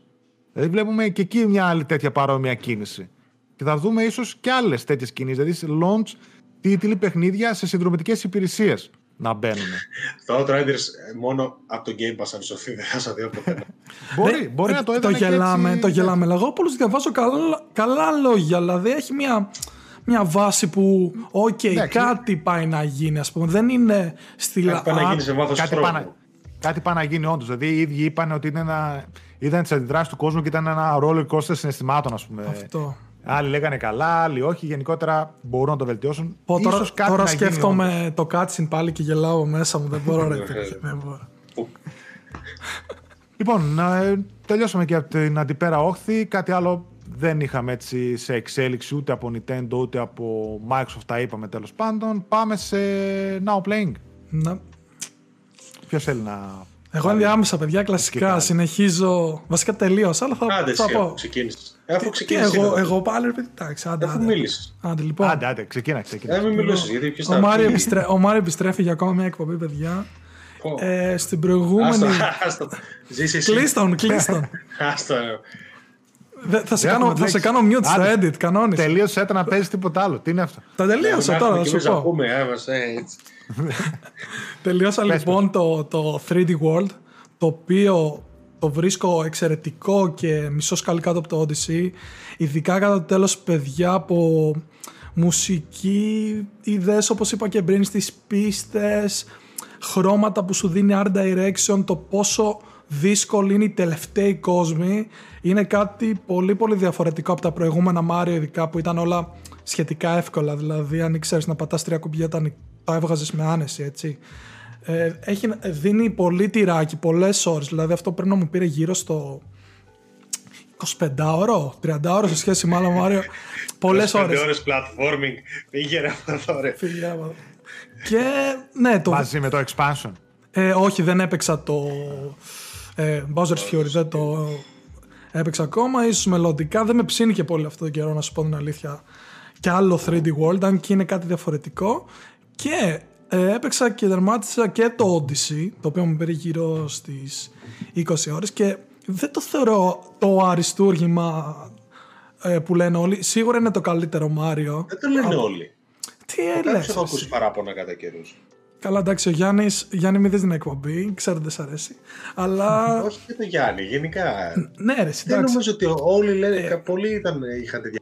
Η συντριπτική πλειοψηφία, ειδικά τότε που βγήκε.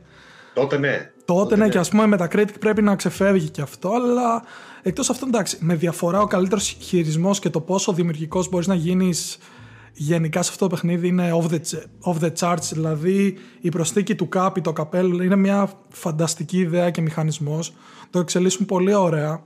Εκεί που θεωρώ ότι έγινε ένα misstep είναι στο πόσο πολλά φεγγάρια, τα collectibles δηλαδή, υπάρχουν στον τίτλο έτσι, δηλαδή είναι συνολικά νομίζω καμιά 800 κάτι.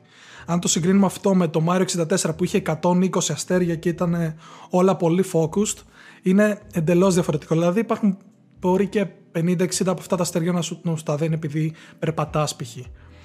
Και να πω την αλήθεια, δεν βρήκα και πάρα πολλά από αυτά έξυπνα, πραγματικά έξυπνα αστέρια κρυμμένα σε καλές τοποθεσίες. Είχε κάποια εννοείται, αλλά. Ε, μόνο 860. Πού να τα κρύβει. Ναι, εγώ πρώτο playthrough τελείωσα και να φανταστείς βρήκα τα ε, 320 κάτι νομίζω. Δηλαδή πάλι σχετικά πολλά είναι. Αλλά μετά, ας πούμε, μόλις τελειώσει το παιχνίδι, ο κάθε κόσμος αποκτά άλλα καμιά, δεν ξέρω, 20 ο καθένας. Κάτι τέτοιο. Τα βασίλεια, η ιδέα των βασιλείων είναι πολύ πολύ ωραία. Έχει τα καλύτερα boss battles της σειράς. Μουσική. Έχει δύο στιγμές, συγκεκριμένα στη μέση του παιχνιδιού, που είσαι σε αυτή τη μεγαλούπολη που είναι λίγο, θυμίζει λίγο Spider-Man θα έλεγα είναι η αλήθεια γιατί μπορείς να κάνεις με τον κάποιον να πηδάς από κτίριο σε κτίριο έχει πολύ καλό movement είσαι, μπορείς να πας από να φτάσεις σε 5.000 μέτρα υψόμετρο ξέρω εγώ και να κάνεις 5.000 άλματα στη σειρά για να φτάσεις σε ένα αστέρι. Έχει κάποιες καλές ιδέες όπως και το φεστιβάλ. Είναι πολύ ενδιαφέρον που γίνεται και έχει ένα throwback σε, στην πρώτη εμφάνιση του Μάριο στο Donkey Kong ε, με ωραία μουσική όπως και το τέλος του που γίνεται κάτι που πραγματικά δεν το περίμενα ποτέ. Είχε πολύ ενδιαφέρον. Εντάξει τώρα δεν θέλω να σποιλάρω κιόλας έτσι σε περίπτωση που κάποιος δεν το έχει παίξει και θέλει. Αλλά ναι, εκτός αυτού είναι το κακό του, το δεύτερο κακό και σημαντικό κατά εμένα είναι ότι είναι πολύ εύκολο παιχνίδι. Κυριολεκτικά πολύ εύκολο. Μέχρι και τα bosses είναι, έχουν κάποιες καλές ιδέες και παρότι είναι πολύ καλά σχεδιασμένα, είναι εύκολα έτσι. Δες, δεν έχει ε, κάποια δυσκολία. Δεν θυμάμαι εγώ δύσκολα bosses γενικά στα Mario. Στα Donkey Kong, ας πούμε, πιο δύσκολο bosses έχει παρά. Ναι, και τέλος πάντων το endgame είναι σχετικά απογοητευτικό. Δηλαδή, σε πάει σε ένα βασίλειο από τα παλιά, δεν πολλά ποιο είναι. Το οποίο κυριολεκτικό όλα τα αστέρια είναι λες και ξεκίνησες να παίζεις το παιχνίδι. Δεν επιτρέπεται αυτό. Έχει κανένα δύο πίστες μετά Ξέρεις, που είναι. ίσως είναι δύσκολο να ισορροπήσουν γιατί απευθύνεται και σε νέο κοινό και σε gamers. σω ρε. Μεγάλες ηλικίες. Και ίσως είναι δύσκολο να το ισορροπήσουν. Γι' αυτό, αν, ίσως αν είχε επίπεδα δυσκολίας σε κάτι τέτοιο, κάπως να τα άλλαζε. Γιατί τώρα σου λέω αυτό το παιχνίδι θεωρητικά πρέπει να το παίξεις το 8χρονο, πρέπει να το παίξεις και εσύ. Έχεις δίκιο, έχεις δίκιο. Πρέπει να το παίξει και άλλος παίζει Μάριο 30 χρόνια. Δηλαδή. Είναι λίγο, είναι λίγο δύσκολο. Πάντως, αυτό που θα πω αποθετικά είναι ότι είναι με διαφορά το καλύτερο platformer στυλ. Ε, από, από άποψη χειρισμού κυρίω που έχω παίξει ποτέ έτσι, τα πράγματα που μπορείς να κάνεις είναι πώς τα σκέφτηκαν, πώς θα γίνει καλύτερο μετά από αυτό. Όσο αφορά το χειρισμό, δεν ξέρω. Έχουν περάσει και τέσσερα χρόνια από τότε, ίσως κάτι να δούμε φέτος, του χρόνου Max πιστεύω, για το επόμενο μεγάλο Μάριο. Και αυτά, αυτό τελείωσε κοντά ε, Τετάρτη κάπου εκεί πέρα. Και από εκεί και πέρα δεν ξέρω, μου έχει πιάσει ένα downfall, δεν έχω όρεξη να ασχοληθώ με τίποτα. Δεν ξέρω αν το παθαίνετε κι εσείς γενικά που απλά yeah, τσιλάρετε. Εδώ και 7 χρόνια. Εδώ και 7 χρόνια. Βλέπετε λίγο YouTube, καμιά ταινία, τίποτα τέτοιο. ναι, ναι, ναι, τώρα, εγώ το περνάω. Μπορεί να ανοίξει την κονσόλα ή οτιδήποτε για λίγο για το, να βάλω το PC. Ναι. Netflix. Ε, όχι να βάλεις μόνο αυτό. Να βάλεις το παιχνίδι, να πας να το πατήσεις και λες. Ε, τώρα. Ε, ξέρω εγώ. Ναι, ναι, ναι, άστα, το, το κλείνω, ξέρω εγώ. Και το παθαίνω συχνά, ναι. Το παθαίνω συχνά. Α δω κανένα επεισόδιο αραχτός τώρα βαριέμαι να έχω χειριστήριο να παίζω ή να σκέφτομαι, ξέρω κάτι τέτοιο. Αυτό. Ναι, το τυχαίνει συχνά. Αυτό από μένα. Δεν ξέρω ποιο θέλει να πάει μετά. Ωραία. Α πάω εγώ. Γενικά ασχολήθηκα με τέσσερα παιχνίδια. Τα δύο θα τα προσπεράσω εντάχει. Ε, ε, το Concrete Genie το οποίο το έχει δώσει στο PS Plus, το είχα παίξει φυσικά. Τώρα ξανασχολήθηκα μόνο και μόνο να πάρω τα collectibles. Ε, πήρα την πλατίνα. Γενικότερα το Concrete Genie, όσο το πήρατε για το PS Plus, παίξτε το. Καταρχάς, μου αρέσουν πάρα πολύ τα γραφικά του έτσι πώ είναι. Σαν, ε, σαν stop animation θα το έλεγα. Γενικότερα μια μίξη. Είναι από τα καλύτερα γραφικά που μπορούμε να δούμε έτσι, σε τέτοιου στυλ παιχνίδια. Και από μια πολύ μικρή ομάδα. Έτσι. Αρτιστικά. Από μια πολύ μικρή ομάδα, την Pixel Opus. Πάρα πολύ ωραίο παιχνίδι, έτσι γενικά με το bullying, με το οικολογικό λίγο του πράγματος μπορούσε, δηλαδή μια, μια μεγαλύτερη ομάδα πιστεύω ότι θα μπορούσε να κάνει παπάδες και στο platforming και λίγο στο action στοιχείο και αυτά. Παρ' όλα αυτά το πάει καλά. Στην αρχή λίγο πιο βάρη το ήταν έτσι που ζωγράφιζε και απλά με τα φωτάκια. Μετά το εξελίσσει. Γενικότερα ασχολήθηκα με τα collectibles, πήρα την πλατίνα. Γεια σας. Το Crash Bandicoot 4 ε, κατέβασα την PlayStation 5 έκδοση γιατί την περίμενα να βγει για να καθίσω να το παίξω σοβαρά. Πήγα, έπαιξα τις πρώτες πίστες και τέτοια τρέχει, παίζει εξαιρετικά, φανταστικά πίστες. Το θεωρώ ε, σίγουρα παιχνίδι το οποίο για κάποιο λόγο δεν το παίξανε πολλοί κόσμος, ενώ παίξανε πολύ την τριλογία και το remake. Μπείτε, παίξτε το, αγοράστε το οπωσδήποτε. Είναι ένα καταπληκτικό sequel, παιδιά. να ξέρετε. Λόγω τιμής. Μπορεί. τα άλλα δεν είναι και full priced. Καταπληκτικό sequel με, παίκ, με άλλους παίκτες, με άλλα skins, με μάσκες, καινούργια ας πούμε πραγματάκια που μπορείτε να κάνετε. Μπείτε, παίξω. Θα το παίξω εγώ τώρα. Και να πούμε γι' αυτό ότι μέσα στο Μάρτιο έρχεται και στο PC, μέσω Battle.net. Δεν ξέρω αν το είδατε. Ναι, ναι. 26, 26. 26 και εγώ έτσι είδα, ναι. Επομένως. Χτυπήστε το. Και μετά δύο παιχνιδάκια που είχα αγορασμένα ε, indies. Το ένα το πήρα τώρα σε αυτές τις εκτός και το άλλο το είχα δύο χρόνια τουλάχιστον. Πες το. Το, το πρώτο ήταν το Far ε, Loan Sales. Αυτό, ρε. το οποίο υπάρχει τώρα σε έκπτωση ακόμα γύρω στα 6 ευρώ, αν θυμάμαι καλά, κοστίζει με την έκπτωσή του. Είναι ένα μικρό παιχνίδι, ε, γύρω στο 2 ώρο θα σας πάρει. Έχει βγει παντού, από ό,τι είδα, και σε κινητά κανονικά Android, iOS πλατφόρμες. Ε, και πρόκειται για ε, ένα χαρακτήρα, ο οποίος θυμίζει λίγο Journey, να το πούμε έτσι, το παιχνίδι, όπου ξεκινά ένα ταξίδι σε έναν μεταποκαλυπτικό κόσμο, ο οποίος στην ουσία σαν να έχει στεγνώσει από νερό. Δηλαδή λίμνες, ποτάμια, ωκεανοί έχουν τραβηχτεί, έχουν στεγνώσει. Παντού ξεραέλα δεν υπάρχει φυσική όμορφη για τίποτα. Το παιχνίδι είναι κυρίως γκρίζο και μαύρο και στηρίζεται μόνο στα χρώματα στο κόκκινο του χαρακτήρα και σε κανένα δυο άλλα πραγματάκια που έχουν κόκκινο, όπως μόνο οι διακόπτες. Και είναι, στην ουσία έχεις ένα πλοίο, ας το πούμε, συσσαγωγικά ή ένα ένα τεράστιο όχημα, ένα Αυτοκινού- βέσελ, μια κυβωτό. Μια κυβωτό. Ναι, μια κυβωτό, ένα vessel, κάπως έτσι, ένα αυτοκινούμενο πραγματάκι, το οποίο συνέχεια το Πραγματάκι. ταΐζεις, ναι, όχημα τέλος πάντων, το οποίο το ταΐζεις συνέχεια με διάφορα πραγματάκια που χρησιμοποιούνται σαν α, καύσιμο και κάνεις ένα micromanagement, δηλαδή βάζω καύσιμο, μπαίνει στη μηχανή, πατάω το μοχλό να βγάλει, να τρέξει η μηχανή, ταυτόχρονα μαζεύει ατμό, οπότε πρέπει να πατήσω και το μοχλό να κάνει εξαέρωση το μηχάνημα. Αν το χτυπήσω ή αν κάτι πάει λάθος, παίρνει φωτιά ή χαλάνε τα ηλεκτρικά του, οπότε έχω και άλλα εργαλεία για να τα διορθώσω. Ε, ανεβοκατεβάζω πανιά, ρίχνω άγκ, άγκυρα, ας το πούμε έτσι, τραβάω χειρόφρονο για να μαζέψω πραγματάκια.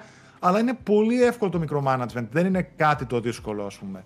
Αλλά ναι, στα δύο τρίτα του παιχνιδιού ασχολείσαι με αυτό ή τέλο πάντων κατά διαστήματα. Κάνεις κάποιες τάσει για να βελτιώσεις το, αυτο, το αυτοκίνητο στο όχημά σου, να λύσεις κάποια puzzles τα οποία είναι τελείως τυπικά. Γενικότερα είναι πάρα πολύ εύκολο παιχνίδι. Δηλαδή, δύο ώρες θα παίξετε, θα πατάτε εκείνο στο κινητό να το παίξετε ή στο, ε, στην κονσόλα σας, θα ανεβοκατεβάζετε μοχλούς, θα ανεβοκατεβάζετε πραγματάκια, θα προχωράει συνέχεια, δεν κολλάτε. Και τα puzzles δεν χρειάζεται ούτε σκέψη ούτε κάτι το ιδιαίτερο. Ωραίο ταξίδι, όμορφο, αρχή, μέση, τέλος, πολύ ωραία τα backgrounds. Γενικότερα ο κόσμος που περνάτε και το όχημά σας, πολύ ωραία η μουσική του. Πολύ ωραίο παιχνίδι. Ναι, λέει μια καλή ιστορία. Έχει αρχή, μέση και τέλος κτλ. Χωρίς να εμβαθύνει στο τι, τι έγινε στον κόσμο ή στους άλλους χαρακτήρες. Τα λέει μέσα από το περιβάλλον. Στο τέλος, το τέλος του και εκείνο ούτε καν το δείχνει ας πούμε πάνω κάτω. Αλλά πέρασα πολύ καλά. Δύο ώρες, εύκολο παιχνιδάκι, αλλά είναι για τέτοια ποσά, για 5-6 ευρώ, ας πούμε. Δηλαδή, νομίζω ζητάει παραπάνω, κάνει 15. Αν θυμάμαι καλά, ήταν αρχική του τιμή. Α πούμε, οπότε, οκ.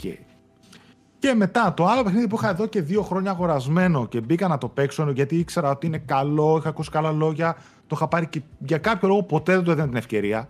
Ή πάντα έπαιζα να, έπαιρνα να παίξω άλλα και άλλα και άλλα. Εγώ Είναι δύο το- χρόνια περίμενα να πέσει, να βγει σε έκπτωση. Έτσι. Μπράβο. Είναι και Ενάμιση αυτό. χρόνο. Δεν βγήκε ποτέ. Είναι και αυτός Απίστευτο. σε έκπτωση τώρα. Επιτέλους βγήκε το Θέλετε, πήρα κι εγώ. θέλετε να πούμε για ποιο μιλάμε, για- γιατί νομίζω Ναι. τρελαίνεται ο Δεν κόσμος. χρειάζεται. Τον- σταματεύω. Όχι, όχι, Όχι, εντάξει. μην εντάξει. πει ποτέ, μην πεις ποτέ για ποιο παιχνίδι είναι έτσι. Μην, μην το Είναι αναφέρεις καν. το... Όχι, όχι, εντάξει. Είναι το Night in the Woods. Ε, νύχτα στο δάσος, το οποίο ε, είναι από μια μικρή ομάδα, η οποία νομίζω και μέσω Kickstarter μεγάλωσε το fund και έβγαλε το παιχνίδι. Ε, ο χαρακτήρας μας είναι μια γάτα, ε, ένας θηλυκός χαρακτήρας και ζει σε μια πόλη επαρχίας όπου όλοι οι χαρακτήρες φυσικά είναι από ζώα, κροκόδιλοι, κουκουβάγες, πτηνά, ξέρω εγώ το οτιδήποτε το άλλο και επιστρέφουμε αφού έχουμε παρατήσει το κολέγιό μας την πρώτη μας χρονιά. Επιστρέφουμε στο σπίτι, επιστρέφουμε σε αυτή την πόλη, συναντάμε φίλους και γενικότερα ε, είναι ένα παιχνίδι το οποίο στηρίζεται αποκλειστικά στην αφήγηση, δηλαδή εξιστορεί μία ιστορία. Δεν υπάρχουν γρίφοι, υπάρχουν ε, κάποιοι άλλοι gameplay, μηχανισμοί, να, τα- κάποια πραγματάκια που κάνει, αλλά κυρίως είναι αφήγηση. Θα σας πάρει γύρω στις 6 με 7 ώρες για να κάνετε κάποια πραγματάκια. Επίσης έχει κάποια κομμάτια τα οποία έχετε φίλους όπου πρέπει να επιλέξετε τι θα κάνετε με ποιον. Οπότε με κάποιον φίλο σας μπορείτε π.χ. να πάτε για φαγητό, με κάποιον άλλο φίλο σας μπορείτε να πάτε για κάτι άλλο. Α, στυλ Οπότε- περσόνα π.χ. Κάπως έτσι. ε. Ναι, οπότε ό,τι Ναι. κάνεις με τον έναν, το χάνεις με τον άλλον. Δηλαδή είναι σαν το make your own adventure, ας πούμε. Ό,τι κάνεις με τον έναν επιλέγεις, τον με τον άλλον το χάνεις. Οπότε έχει και ένα replayability, αν θέλει κάποιος να μπει. Έχει μια πάρα πολύ ωραία ιστορία και εκεί που θέλω να σταθώ είναι ότι εξεπλάγει το πόσο ενήλικο είναι. Τέλεια. Δηλαδή, Μπράβο, μπράβο. σε ηλικία, δηλαδή το ότι έχει ζωάκια και όλα αυτά είναι τόσο ωραία δομημένο και φτιαγμένο στο πώς σε χτυπά. Δηλαδή το νιώθεις πολύ κοντά, ρε παιδί μου. Στο, στο- πολύ κοντά σου. Και ειδικότερα αν μιλά, μιλάει πολύ πιο έντονα σε ηλικίες του στυλ τις δικές σας. Δηλαδή σε κάποιον που είναι 20, early, early 20s, ξέρω εγώ, 20 Τις με 25, δικές σας. σαν Τις και δικές εσάς. σας. Παλικάρια μου. θα το νιώσει πολύ κοντά. Γιατί θίγει ρε παιδί μου πράγματα και προβληματισμούς που έχουν οι νέοι. Τι κάνω με τη ζωή μου, πού βαδίζω, τι προβλήματα, ε, άγχη, ε, Θα βάλω ποτό μετά. θέματα, ναι φυσικά, Σταμάτα. θέματα, θέματα με, τον, α, με το mental health, ξέρω εγώ, με, την, α, με τον ψυχισμό μας, με την ψυχική υγεία. Τα θίγει πάρα Τέλεια. πολύ καλά και πάρα πολύ εύκολα. Δηλαδή, δεν κάνει ούτε να τα βάλει στο επίκεντρο. Είναι όπως τα ζει ένας απλός νέος. Με την Πολύ οικογένειά χαίρομαι. του, με τους φίλους του, με τα κολλήματα. Δηλαδή, μ' άρεσε εμένα, ας πούμε, και η πόλη, επειδή μένω και στο χωριό, το πώς δείχνει μια επαρχιακή πόλη, πώς τη θυμάται, πώς μαράζωσε, τι άνοιξε, τι έκλεισε. Έχει και ένα ωραίο έτσι, κάποια αλλαγή μετά. Πάρα πολύ ωραίο παιχνίδι. Δηλαδή, είναι από τα παιχνίδια, τα indies, που θα μου μείνουν για την ιστορία και κυρίως πώς μου την πέρασε όλη αυτή. Δεν είναι ότι εξιστορεί κάτι εξωπραγματικό, σαν ιστορία-ιστορία, ή ότι γίνεται κάτι που δεν έχει δει σε άλλα παιχνίδια. Έτσι. Άμα θέλεις άλλα twists και τέτοια, υπάρχουν άλλα παιχνίδια που τα έχουν κάνει 10 φορές καλύτερα. Αλλά το εξιστορεί τόσο ωραία. Και οι διάλογοι του είναι τόσο καλογραμμένοι και τόσο πατάνε στην πραγματικότητα. Και το ότι εξιστορείται μέσα από άτομα τα οποία μοιάζουν με ζωά και τα λοιπά, το κάνει πάρα πολύ ωραίο έτσι και αλληγορικό. Ε, να μπείτε να το παίξετε, πάρτε το τώρα που έχει πέσει και γύρω στο δεκάρικο, αν θυμάμαι καλά. Από 20 πόσο κόστιζε, δεν θυμάμαι. Ε, πάρα πολύ ωραίο. Ωραίο το σχέδιο, ωραία τα γραφικά του, φανταστικό. Έχει κάποια εξτραδάκια μέσα Πολύ χαίρομαι. κάποια έξτρα ιστορίες παίξω τύπου σύντομα. DLC. Ε, το προτείνω ανεπιφύλακτα. Πάρα Το πολύ. σενάριο, το σενάριό του εξελίσσεται ωραία. Γενικά έχει αρχή, μέση, τέλος. Είναι λίγο πιο. σε βάζει να, σκέφτεται, να σκέφτεσαι σένα για το τι ακριβώς γίνεται μες στο κεφάλι της πρωταγωνίστριας, ας πούμε. Κάπως. έτσι. Περισσότερο, περισσότερο αυτό, δηλαδή δεν έχει κάποια στο τέλος εξέλιξη ότι α, αυτός έκανε αυτό, εκείνος έκανε το άλλο, άλλος το παράλληλο, ξέρω εγώ και τελείωσε. Είναι μια ιστορία μέσα από πολλές που ζει κάποιος στη ζωή του, ξέρω εγώ. Οκ, έχει, το πάει λίγο παρακάτω κάποια στιγμή και αυτά και γενικότερα το παιχνίδι έχει, ας πούμε, το πάει λίγο παρακάτω σε θέματα που φεύγουν λίγο από την πραγματικότητα, αλλά το δένει πάρα πολύ καλά. Αλλά ναι, δεν είναι ότι α, και παντρευτήκαν αυτοί στο τέλος και γεια σας. Συνεχίζουν τις ζωές τους, όπως γίνεται στην πραγματικότητα, ξέρω εγώ, που ζούμε ό,τι ζούμε. Ωραία. Πολύ ωραία. Χαίρομαι. Αυτά. Ε, εγώ λοιπόν, για να κλείσω, ε, καταρχάς δοκίμασα το προηγούμενο Σαββατοκύριακο ε, όλα τα παιχνίδια των Indie Collections. Ε, αυτά που ήταν, ξέρεις, από 5 collections από 3 indies που ήταν τζάμπα, 1-20 το καθένα, ξέρω εγώ, ε, 1-20 30. Ε, δοκίμασα πάρα πολλά, τώρα δεν έχει νόημα τα και εγώ τα έχω δώσει στο κινητό μπροστά. Ε, τα δοκίμαζα από μισή ώρα, 40 λεπτά το καθένα να δω αν αξίζουν ρε παιδί μου, αλλιώς να τα πετάξω γιατί τα πήρα τελείως τυφλά. Παραδόξως αξίζουν σχεδόν όλα, δηλαδή ελάχιστα βρε- ή μάλλον όλα, απλά κάποια δεν είναι για μένα. Ε, ακόμα και κάτι του D με ninjas και τέτοια τα οποία ξεκάθαρα είναι απλά να καταστρέψουν πράγματα με time, με time trials, ακόμα και αυτά είναι πολύ ωραία. Δηλαδή αξιολογότατα όλα τους, τώρα δεν θα μιλήσω για το κάθε παιχνίδι μισή ώρα προφα- που έχω παίξει προφανώς, τα δύο που μου έμειναν περισσότερο και που θα τελειώσω μέσα σε επόμενες μέρες είναι το, το Hue, HUE, που είναι ένα platformer, δεν ξέρω αν το έχετε δει με κάτι χρώματα, παίζει πολύ αυτό. Το είχε δώσει Ε, και το Plus όμως. Ναι, α, ναι, παίζει, νομίζω το είπε και ο Γιώργος αυτό, ναι. Το οποίο είναι ένα ωραίο platform που, που είσαι σε ένα κατάμαυρο κόσμο και παίζεις με τα χρώματα, ε, τα παίρνεις στην πορεία τα χρώματα και αναλόγως ε, εξαφανίζονται πράγματα με το χρώμα που διαλέγεις κτλ. Και, και είναι ξεκάθαρο platformer αυτό. Πάει να αφηγηθεί και κάτι, δηλαδή έχει ένα narration. Οκ, δεν ξέρω που θα το πάει αυτό, αλλά είναι πάρα πολύ ωραίο παιχνίδι και μου αρέσει πάρα πολύ ο τρόπος που αξιοποιεί τα χρώματα. Είναι, είναι στα πρότυπα του The Unfinished Swan, κάπως έτσι ας πούμε. Ή... Α, ξέρεις τι, στο αφήνεις σου αν απλά πετάς για να δεις την ιστορία στο Q, λύνεις γρίφους. οκ. Ε, με την έννοια του ότι π.χ. έχεις ε, ένα μόβ αντικείμενο μπροστά σου, οπότε κάνεις όλο τον κόσμο μόβ για να εμφανιστεί και να περάσεις. Αλλάζεις τα χρώματα μέσα για να πάρεις π.χ. το μικρό αντικείμενο, το κίτρινο, το βάλεις στο μεγαλύτερο, το μόβ στο μεγαλύτερο, το μπλε και να ανέβεις και να βγει η πίστα. Δηλαδή έχει τέτοια, είναι τέτοια φάση. Ε, έξυπνα, έξυπνα το χειρίζεται το κόνσεπτ του. Δεν έχω να πω πολλά, δεν το έχω τελειώσει, δεν πρέπει και μεγάλο θα το τελειώσουμε στη βδομάδα λογικά, γιατί τώρα θέλω να τελειώσω την κύρια ασχολησή μου και να το πιάσω. Ε, μετά πολλά, τώρα το Little Acre ας πούμε μου ψιθυρίσει ότι βγαίνει πολύ εύκολα πλατίνα με οδηγό, οπότε λέω να το παίξω έτσι, που το έχει αναφέρει στην προηγούμενη εκπομπή. Ένα adventure άκι. Εσύ και πλατίνες. Πού καταλήξαμε, ρε παιδιά, πού καταλήξαμε. Ξέρεις τι, επειδή θέλω να το παίξω έτσι κι αλλιώς, άμα είναι, να... είναι 50 λεπτά, ναι, στο παίξω έτσι. Σταμάτησα εγώ και άρχισες εσύ. Ετοιμάσου. Έτσι λέγαμε όλοι. Θα... Μία πλατίνα, μία πλατίνα. Εγώ κάτι ιδέε παίρνω. Το, τη μισάωρου δεν κάθομαι να ασχοληθώ. Έλα ε, τι άλλο τώρα, πάρα πολλά είναι, αλλά δεν έχει νόημα να μείνω. Δηλαδή, και άλλα action, ένα action hang που έπαιξα π.χ. είναι ωραίο σαν racing, όλα αυτά είναι ωραία τον ειδικό λέξης, εξελογότατα. Το Manual Samuel θέλω να αναφέρω, Manual Samuel, Samuel που έχει έναν τύπο ο οποίος έχει πάθει ένα, ένα ατύχημα και πρέπει να χειρίζεσαι όλες τις λειτουργίες σώματός του, να ανοιγοκλίνει τα μάτια, να πατάς τα πόδια και να περπατάει ένα-ένα, ε, να του σηκώνεις στην πλάτη, ξέρω εγώ, να μην πέφτει κάτω. Το οποίο είναι τέρμα κωμικό υποτίθεται. Κάνει παρέα με το χάρο τύπος και προσπαθεί να σώσει την ψυχή του. Ε, και αυτό που είναι η collection είναι μέσα έχω γελάσει πάρα πολύ όσο έχω παίξει. Είναι πολύ ενοχλητικό βέβαια αυτό το παπ, παπ, κλείς τα μάτια, παπ, παπ, κλείς τα μάτια, πάρε ανάσα. Πρέπει να παίρνεις ανάσα, στο Θεό σου. Ε... Kojima, write that down τώρα. Και για πες, για πες. Δεν έχει πάρει, δεν έχει πάρει όντως.